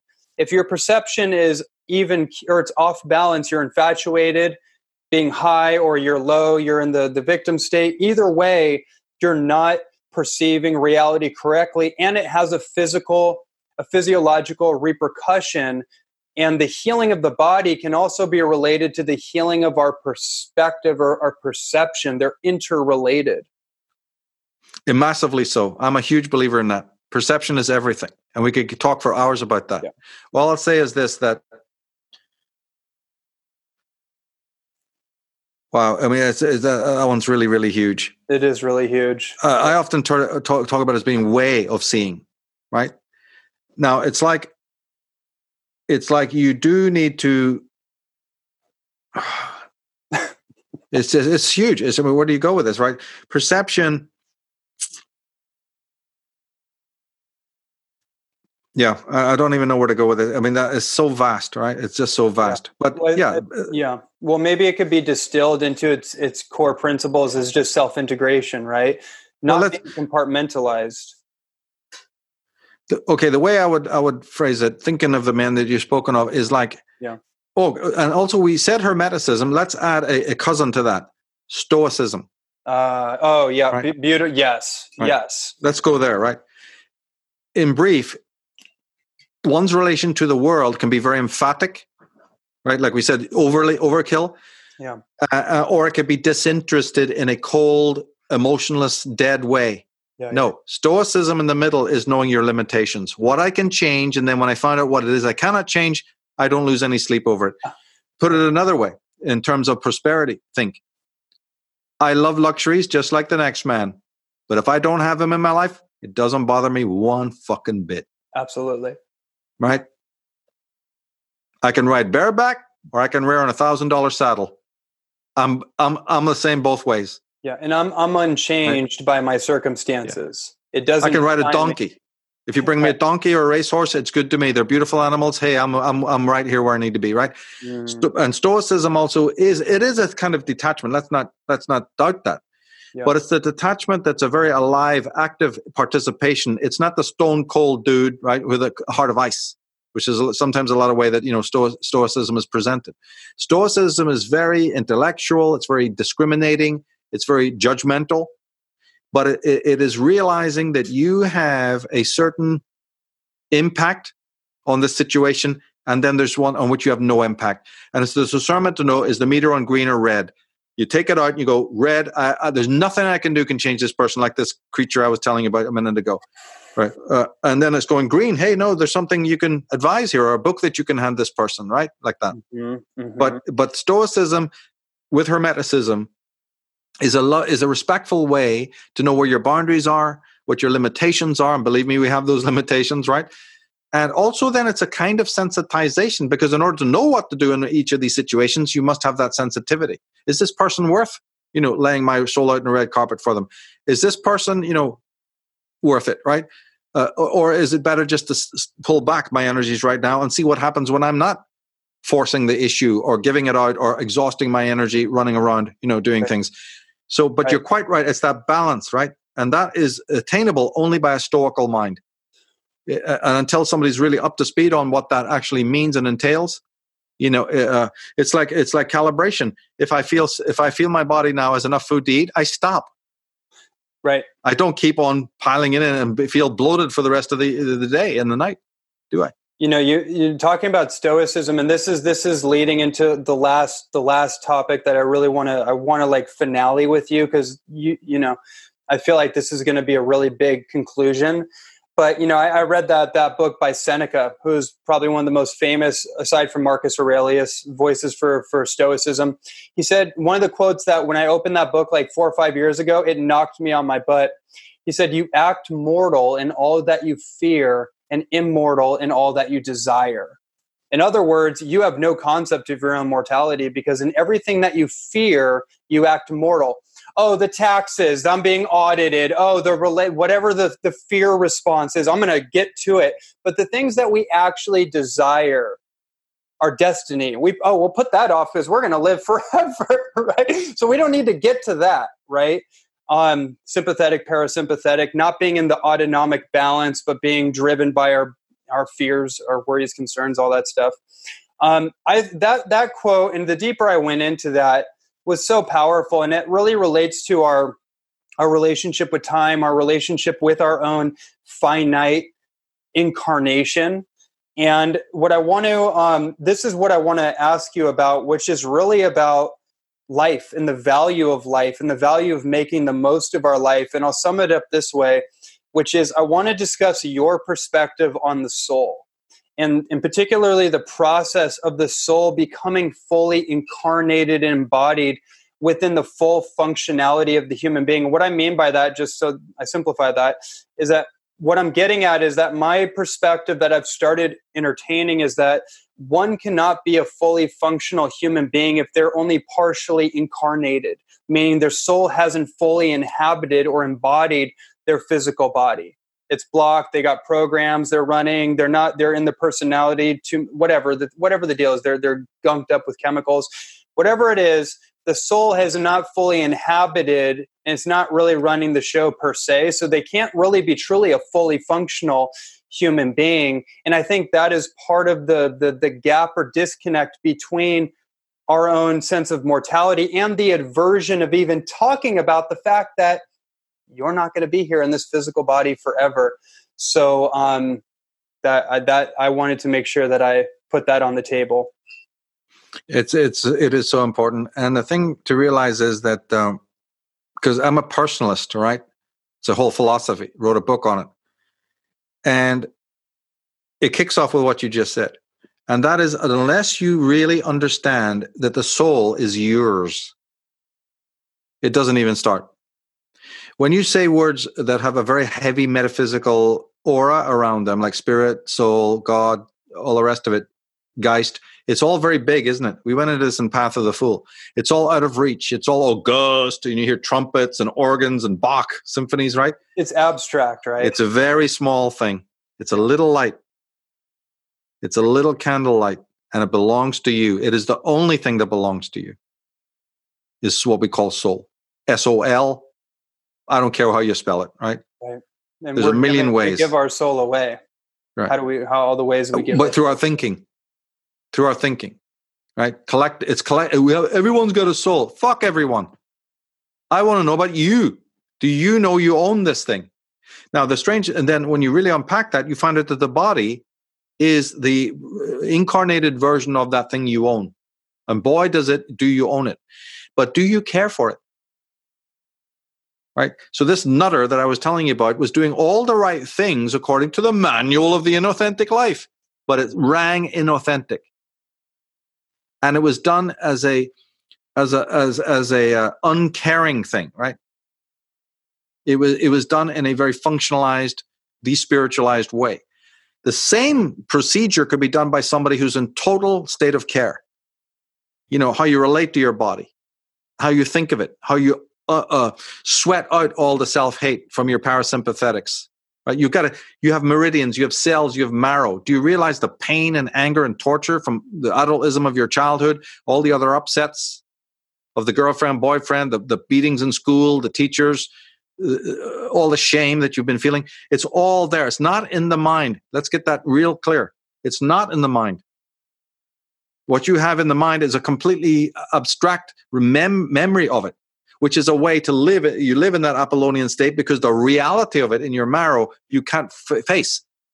So, soul is purification. Is the, the, the next thing I'd say is that it's the care of the soul means the purification of your system of all debris, all uh, detritus. You see, all the flotsam and jetsam of the worldly existence. You must, your work, the great work, is to purify. That's what I say is the shadow work, the holy work.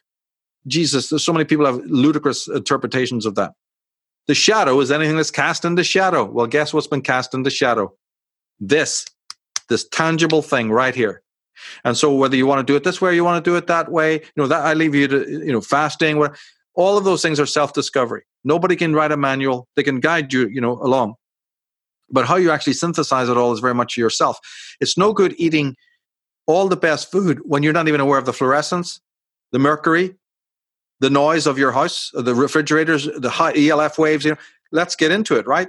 So, you know, you say, oh, well, I, I do this, I do this, I, I, avoid all of that. Yeah, but you're not avoiding all of these other things. So this now takes you on a journey. It's incredibly comprehensive. What about those sounds of the city? Don't you think that they entrain your mind? The buzzes, the hums of the electromagnetism around you? Do you really want it? Are you grounded? Are your feet on the ground? I bet you they're not. You say, we're going to go in, we're going to shake you down. Right? This is real martial arts. This is the real Aikido. So somebody goes, well, I do all this. Yeah, but that's A, B, and C. What about C, D, and E? And then the whole the rest of it. It's a monumental task to come into that equilibrium that you're talking about. But the main point is that you'll never inherit soul unless you know it's yours. And you absolutely treat it like it is yours in the most precious way, not something in the attic or the dungeon, but right with you, with whom with you have a direct conversation. You let it speak as much as it will let you speak, and you move from that point on and you keep it private. That's what's personalism, right? Mm-hmm. And then it will guide you and tell you how to navigate, right? Through the rocks, through you know. Otherwise, you crash and that's it. You're dead. The first the first rock comes up and you're you're you're done. So the soul is a guide. Call it the archetypes, whatever, right? But unless you personalized it, unless you know that it is yours, and it's like a it's like clay that you've been given at the beginning of your life, you know the spirit is waiting for you to see to create a masterpiece with it. If you come back with the same hunk of, of stuff they gave you at the end they're going to go what the hell were you alive for? Well it's uh, modern art. Then i gotta fall for that. Mm. you're given that sculpture right? The self must be the, the soul is not one thing. You see it's a canvas a black blank canvas on which you're meant to create mm. yourself the image of yourself. Mm. and you've been given as we said in the beginning total freedom to produce a work of great art or some slop you have the freedom to do that, but there will be consequences later on, you know, to that. And, and one could unpack that even further, but it, it definitely includes the soma as well as the psyche. And when it comes to the despicable experiences that you've had that you've, uh, you know, we've embodied. Yeah. Because we, as children, we didn't know what to do, right? So, so you have to do the sanitizing process of unleashing and releasing uh, all of that from your, not just your mind, but from your body. Yes. And that kind of purity then allows other forces to come and guide you and direct you. Mm. That's the real holy work and that's the real shadow work actually. I love i love how you articulate and contextualize this process. And as you were talking i was thinking of um, you know, Jordan Peterson is a great contemporary modern time kind of speaker of archetypes and these phenomenons, especially with the onset of hyper rationalism and atheistic, which is hilariously it's it's a religion, but you know, you know, without going into that, like the I've seen him have these debates, and what's interesting watching it is that there is this archetypal um, existential transcendent necessity kind of like when nietzsche you know he, he mentioned the quote you know when when friedrich nietzsche said that god is dead and we had killed him um, i had i had dug deeper into that what that really meant and i'm seeing it play out in our time and um, anyways like one of the things that he mentioned that just came up in my my mind as you were talking is that and we're talking about the power of having choice and not just realizing that we have the choice but the courage to make the correct choice time and time and time again. The moral choice the unpopular choice the the choice that the leader makes and one of the things that he said is that you know th- this whole thing around nice guys you know it's like it somebody that is that is like quote unquote a nice guy or somebody that doesn't have strength is not virtuous. He has no other option other than to be nice. It's actually the person that has capability to be destructive to be violent that has great power but chooses to use it in a noble or, or, positive way, to paraphrase, is somebody who's actually virtuous because he's making a choice what to do with the power. If somebody is weak or disempowered or a victim, that doesn't make them virtuous, right? They don't have another choice. They have to be subservient because they haven't developed the potential to do right or wrong. They're just kind of like, you know in the flow. They don't have it. They're they're they're, they're kind of eating from the scraps of the table so to speak. Um, but with and that's kind of the social activism thing. I don't want to go on a whole rant but that's kind of like for me that ties it in because a lot of these characters that we think are operating with virtue and you mentioned this virtue can can be kind of deceiving they're not really virtuous. They don't have any other choice. They don't have a whole lot of options because they haven't developed that inner fortitude or that courage um, to make a virtuous choice even though you know maybe they can make a more convenient choice or self-serving or something. Yeah yeah exactly. See and again without it, without introspection you can't have the courage to make the choice because th- you do have choice. That's neutral. That's the, that's the ontological state of man. But then you need the will to, to when you've chosen to carry it out. And so that's bioenergy so again, we're back to the body again, and and how you know if you don't because you can make all the choices you want, but the stone and the shoe is going to stop you getting to the garden gate, let alone crossing the bloody mountain. Yeah, and there's a whole path to the choices you make. You don't just make a choice. I see people all the time like, yeah, I, am going to do this. I'm going to do this coaching program. I'm going to do this That's diet. Right. The next day, they're nowhere to be found. So you That's didn't right. make a choice. You just yeah. answered a whim in the moment. Yeah. Yeah. And part of that is understandable because you can make intellectual choices, but you just don't have the energy resources to push through all the obstacles will not come to you, you know? Very so, and that is part of, uh, that's part of our uh, anti-introspective age because unless I'm introspective, which means I can, I have this moment where I can go into the, you know, as Nietzsche called it, the cave of inwardness and decide what I think and feel about the thing, irrespective of influence, right? Because all we have around us is influences, some positive, some negative. But at all times, we must be able to retract from that. That's the stoical aspect and say, what do I really feel about this? If you are closed off to that level, you are in a major state of, of, of, of you have a major problem because those influences now are so toxic, right? And so emphatic and so skewed and, you know, tilt, leaned over or whatever the term is, you know, they're with all the social justice stuff and everything, you know, you won't even have the ability to make the choice, to feel what's right, or the will to then carry it out. So we're going to be left with a zombie level. You know, in my recent article, I talk about this that there is actually a level so low, the hipster level would fit it pretty much right on. we're heading right down into a level of such woolly, woolly thinking. Yeah, woo woo. And also zombification. It's it's actually a kind of true meaning of the word zombification. Yeah, all the parts are yeah. there, but they ain't working. they're being they're they're being petrified. Literally, they're yeah, being rotted. Right. That's what that That's is, right. right. That archetype of the zombie. It's like a it's a it's a petrification of the the physical apparatus called the body, but it's putrefying from within, and then right. eventually it yeah. shows up on the outside as this you know crazy image.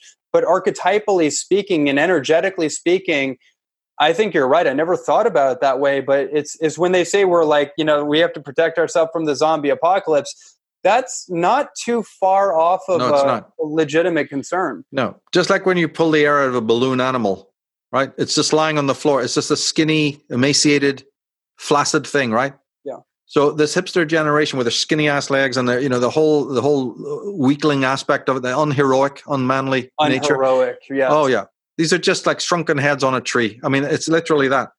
We're we're walking around in in in, a, in the zombie apocalypse in the absolutely correct way that it would be. A lot of people vi- envisioned it in a, in a wrong way. This is the, uh, as you say, it's a plutonic internal uh, upheaval. The apocalypse is within. Yeah. in in the way that you haven't done the inner work, so there's no inner fortitude. So everything on the external can look just super duper good. Rodeo drive suit on and the leather shoes and you know everything's smashing. Great car, you know, great lifestyle, Yeah. but no Yeah. existence, no being anywhere to be seen. Yeah. You're just like a mannequin, a shop du- shop front window dummy, you know. And I don't want to be around people like that. I don't want to have them in my life, you know. And I and the optimism in me is to know that many people listening to us right now are not like that and don't like it either. Mm. You know, and we may have to be silent for a while, but we're still clued in. We're still there. I know that. So, you know, I have proof of it every day and Unslaved and everything. So I say, right, I'll say I'll stick with this then. You know, and not go off and do other things I'm interested in, right? hmm I'll do my writings. You know, new article came out this week. You know, so and and the pod, like I said, the podcasts are. It's an everyday effort, you know, to, to do the next one and, and make them top notch, top drawer, which I promised. And you know, now that we've got the platform and the funding, it can be done that way. There's so much more to unpack. Mm-hmm. I'm actually amazed at the stuff I have, we have on deck. I would definitely have your back, Ronnie. You know, to unpack these. I always love talking to you. You know, and being on your show. There's so much that. Uh, yeah, it's it's very good to speculate. It's very very good to turn things around and look at it from many many different perspectives and not be declarative or didactic. You know, there, there, there's so many microphone chewers out there just giving you one line and one stock record. This is nonsense. In this field, it's the mind of the beginner. Be able to step back into that state of innocence and receptivity, sensitivity. That's the real essence of gnosis or knowledge. I, I love that, and and I know we're we're concluding here, and it's it's really late where you're at, but one one things you just said is a great a great thing to bring up, and we don't have to go deeper into it. I'm going to release an article that actually went super deep into this idea of scientism versus science, and this is such a critical distinction in our world because it, it's very um, it's very uh, telling of it's a phenomenon like Rudolf Steiner talked about with Luciferianism and Ahriman and the the forces of darkness that are two individuated but complementary forces. One is is hyper deception one is hyper materialism and you know that that's a whole long thing in of itself but it's basically embedded into everything that we've talked about. One is hyper esotericism where we're just disincarnated. We're not in the body. We're disconnected from material. We've sworn that off because that's not spiritual of course right um, as we kind of mentioned before with the J. Krishnamurti example. Then you have hyper materialism, which is an attempt to strip spirit from matter, which is the atheism re- reductionistic. So you have these two sides, but they also they they they are part of us, right? So it's that integration and that acknowledgement. And that's how you defeat Ahriman or Mephistopheles or that that archetype that's talked about in all these these um, you know cultures is that you don't fight against it because you don't have the resources. That's an ancient eternal energy. We have to find a way to incorporate that energy that lives within us already and that's the courage right? I guess that's where i'm going with this is that that's the courage to face the darkness and to literally face it to face it embrace it to know about it. And you talk about this all the time which is like you have to know the adversary. You can't shy away. You have to know it and be like a forensic investigator because that tells you about what you know tells you about yourself. And then the key is like where in myself does that does that you know ring true? In other words where inside of me do i have the capability to create the the harm or destruction? And then how can i redirect or transmute alchemize that that energy in a in a positive way? How can i turn the darkness into light in other words? And um yeah just that was kind of like i don't know that just came through that whole rudolf steiner perspective because i've been going deeper into that.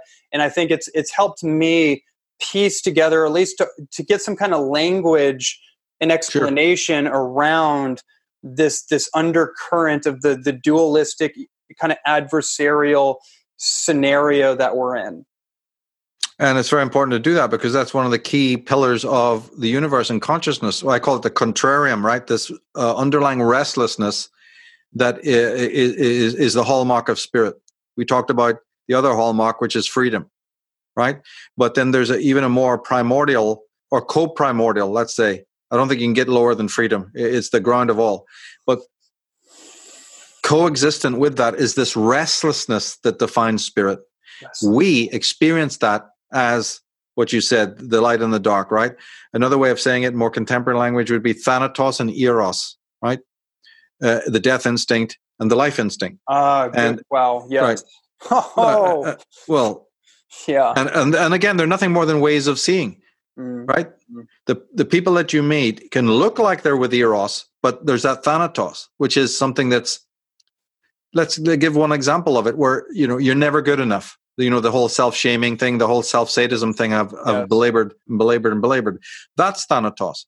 The idea that you're not good enough that your mom and dad was right the system knows better the doctor knows better uh, the you know the vet knows better. I'm not in charge of my own health. They told me i've got polymyalgia. I guess i do well it only means many diseases dear i've got them yeah it, it, only means many things wrong with you. That's right. Sure, that's right. I have many things wrong with me. All right. You just will. You've just talked yourself into having that. Can I talk myself into healing now? Not so easy. So the eros is yeah the characteristic, getting out there, socializing, creating, and all, and that's one phase of us. That's one flow of the river right? Up the up the higher level of the river up in the mountains it was crashing and making a thunder. Don't you know that there's another placid? You further you know take it down to the lower regions and this thing this entity this thing called a river is utterly transformed.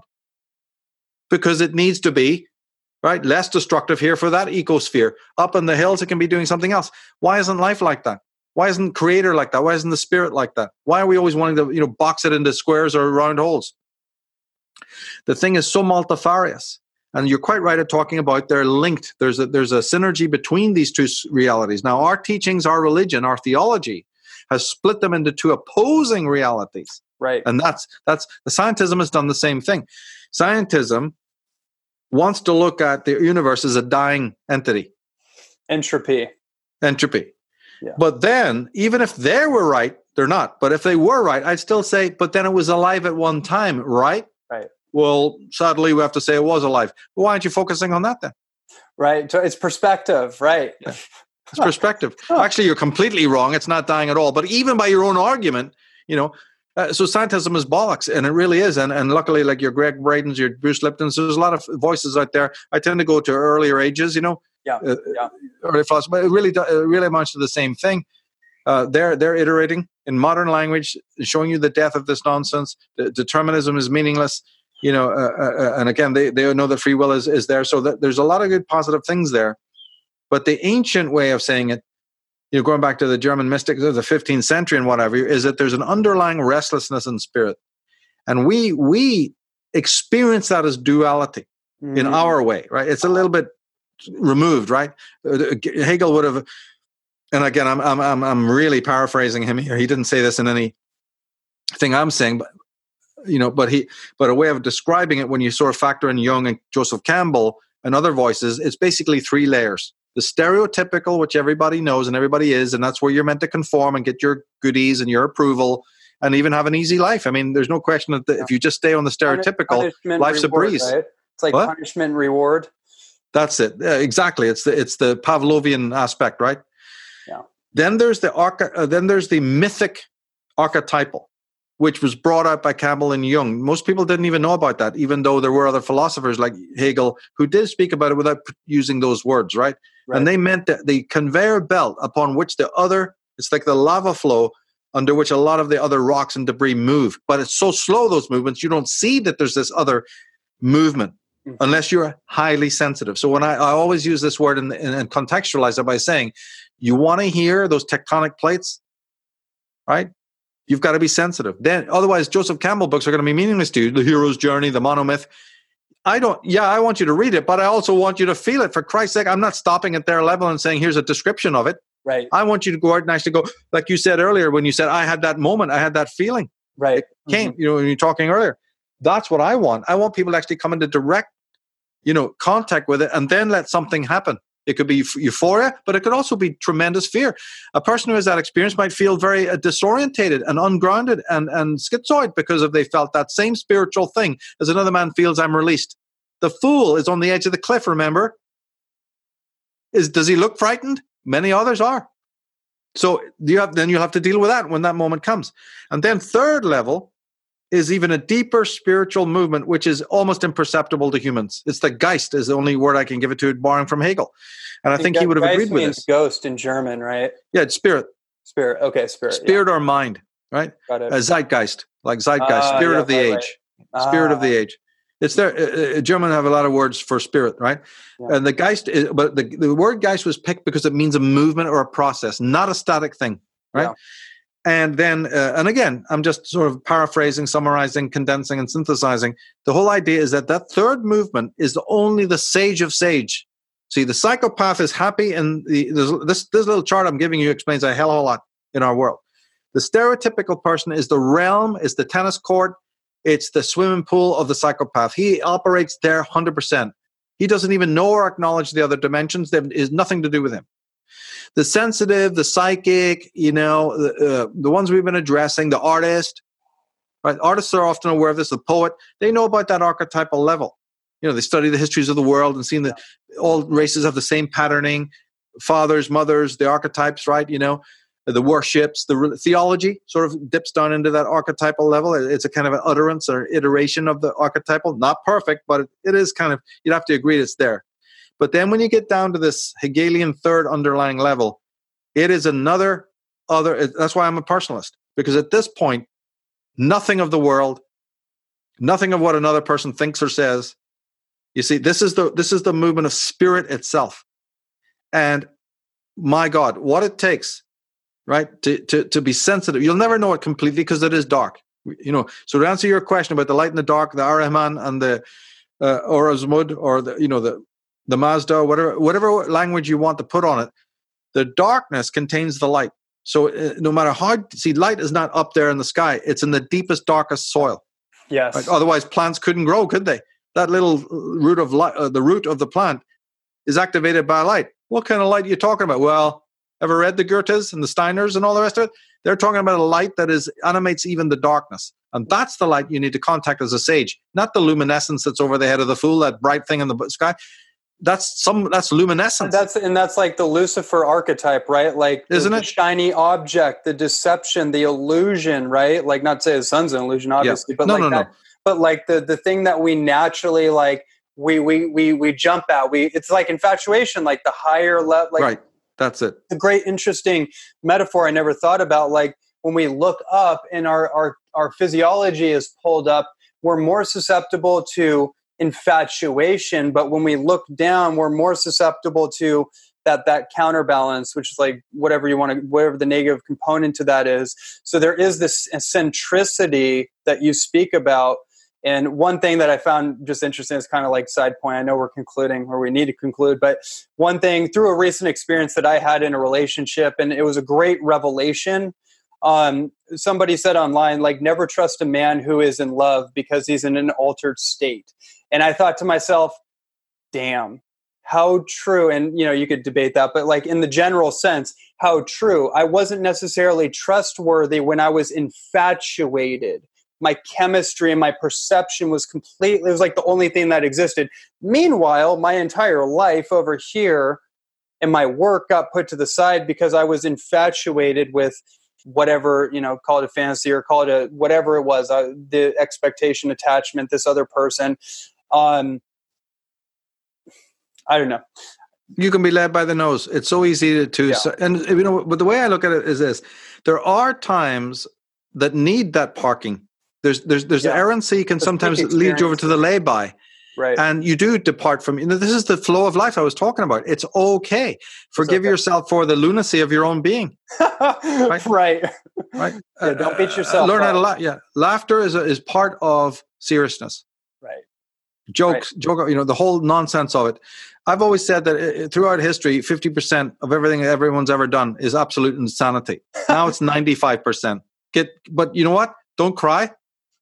Accept it. Get on with it. Yeah. You know, uh, don't like it, but but Learn facts are facts. Learn Learn from it and just yeah. carry on anyway. Do do your dharma anyhow. Right. Even if it was 98 and 99%, do your dharma anyway. The man does not get distracted. You know, they have that Zen teaching where they, you know, when the monks, they make these really loud noises and the one who turned around to look, he's failed.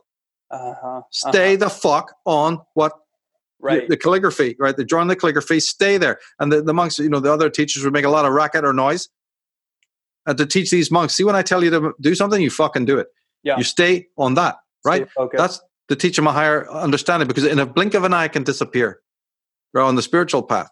So the dark, the one, the third level of the Geist is the level that will distinguish the sage, but he has to change his relationship with light and darkness or eros and thanatos. So they start in a raw, stereotypical way.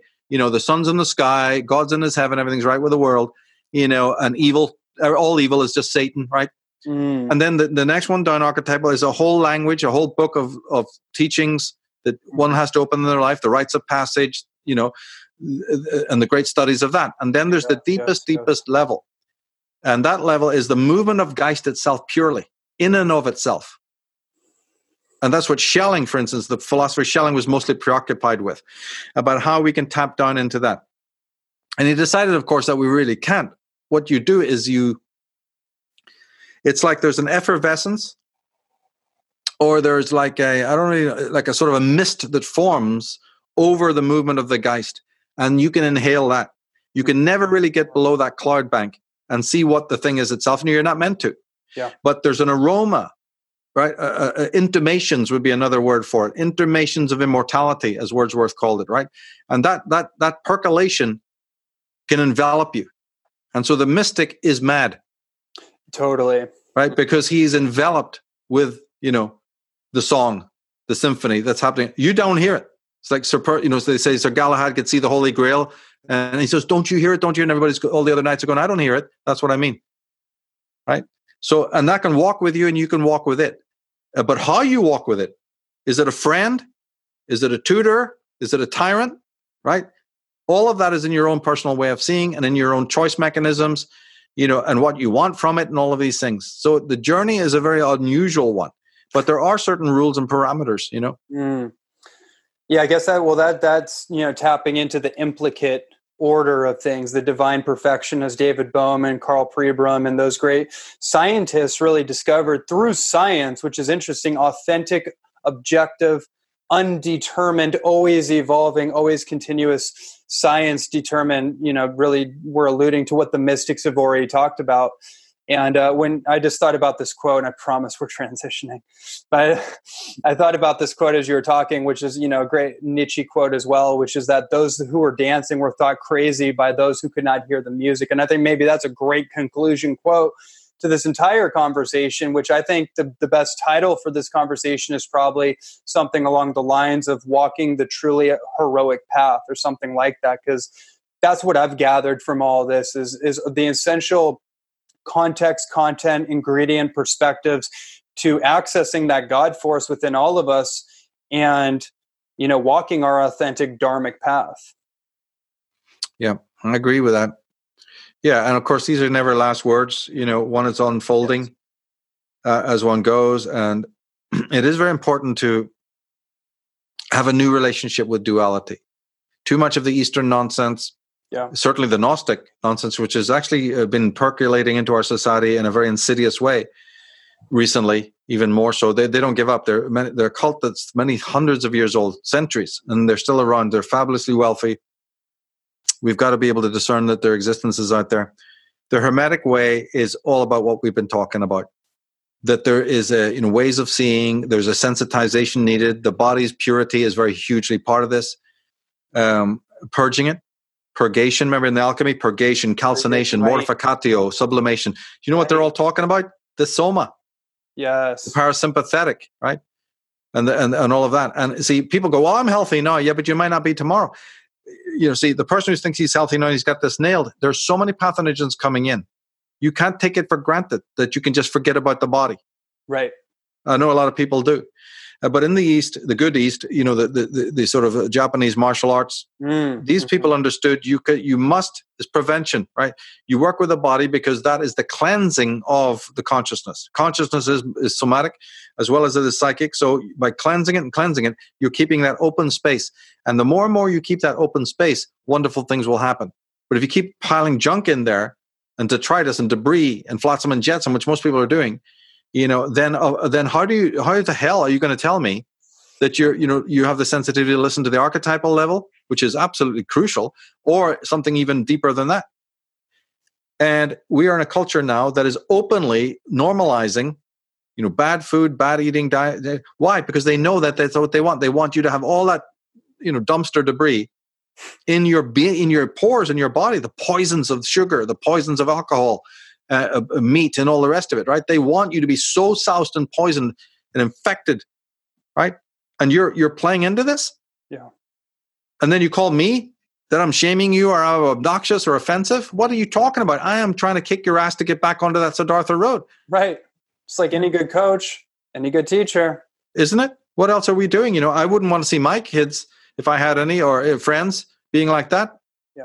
You know, so it, it, some of these things are very, very, very rational and and, and simple. I think, but Totally. you know, we're, yeah, there's a lot of broken, you know, plaster covering up the uh, precious china, and we've got to be aware of that. And again, the last message is heed this all because uh, the pathogens are not going to stop; they're going to actually ramp up. You're going to get and bigger. so, yeah. Oh Yeah. my God! Just talking to Yeah. people, even passing them by on the street, sitting in the same chairs as they have at a cafe or restaurant. Have you any idea? You know, I guess your your people do know this. Shaking a hand, giving somebody a hug, that you know, you'll come away absolutely, you know, reeking with it. totally.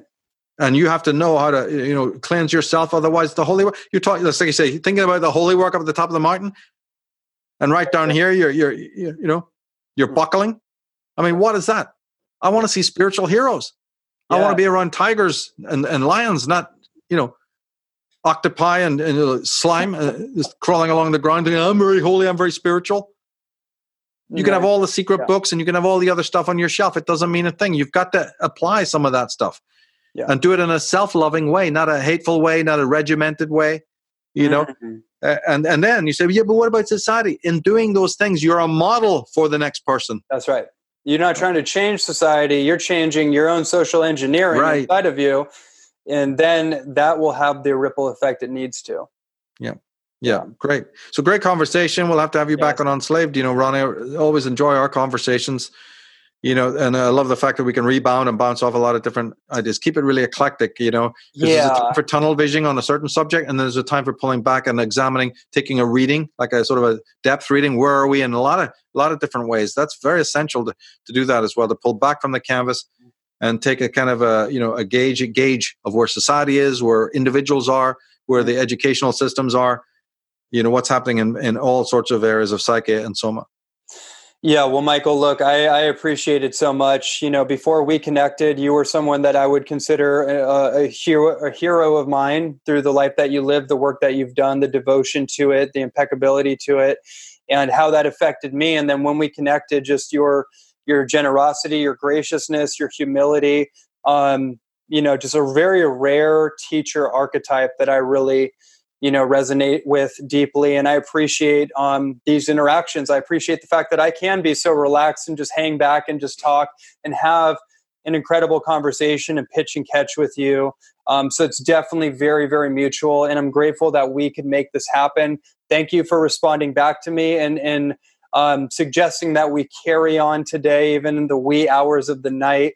Um, it just you know this this is just incredible conclusion to that entire repository of interviews that I've done, and um, yeah, I don't know what else to be said other than the fact that you know I want to share your work with everybody, and um, you know you have the Unslaved podcast. Um, so for those that don't know, let's make sure that they know where to go and what to look for.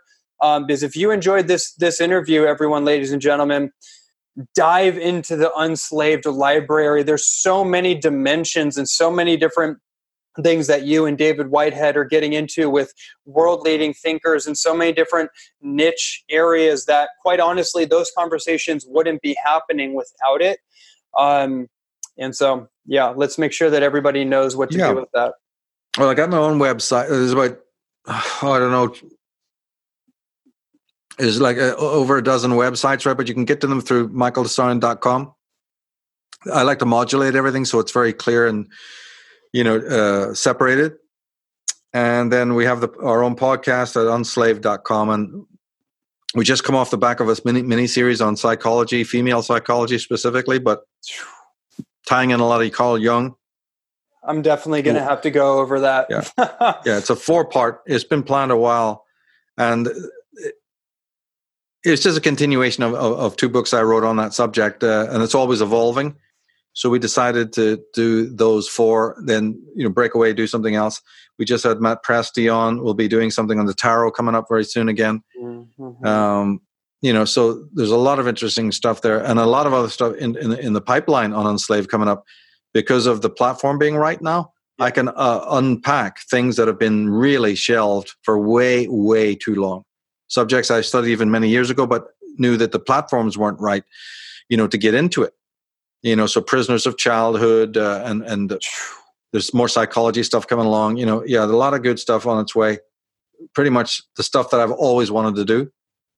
And, and, and just in the last you know very short time we've been able to do so yeah david and i we we explore that. It gets very deep. It's like top drawer stuff you know it's top drawer stuff mm-hmm. all the way. Mm-hmm. you know as, as things become more facile and shrink wrapped and monotonous and stuck record and headline chasing you know in the media right now and even in this movement you know, there's lots and lots and lots of problems in this movement right now.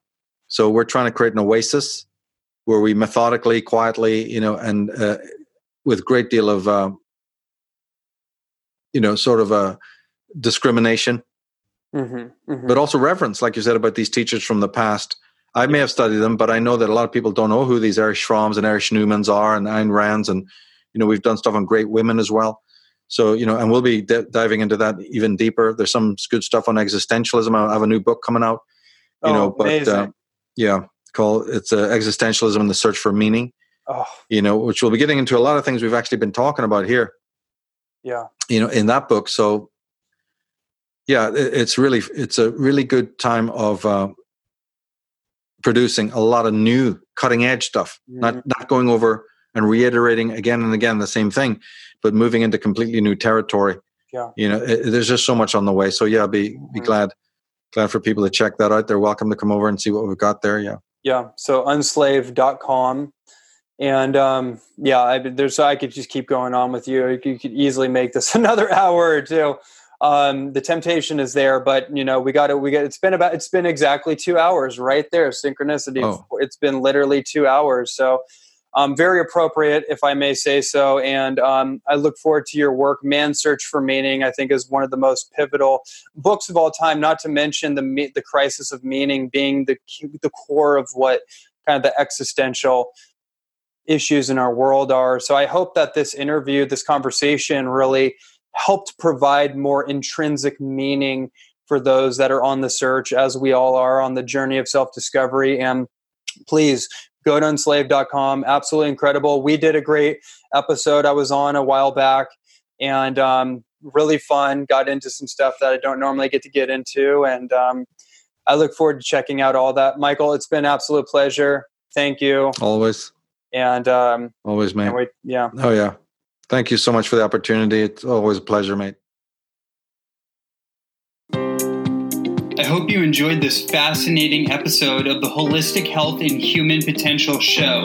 Before you head off, I want to invite you to go to my website for further podcast episodes and tons of free content on holistic health, natural nutrition, and human potential. Please go to www.ronnielandis.net to find out how to take your health and your life to the next level. And also, I want to encourage you to leave a five star review for this podcast on our iTunes page, which will help me in my mission to get these inspiring messages to millions of people throughout the world.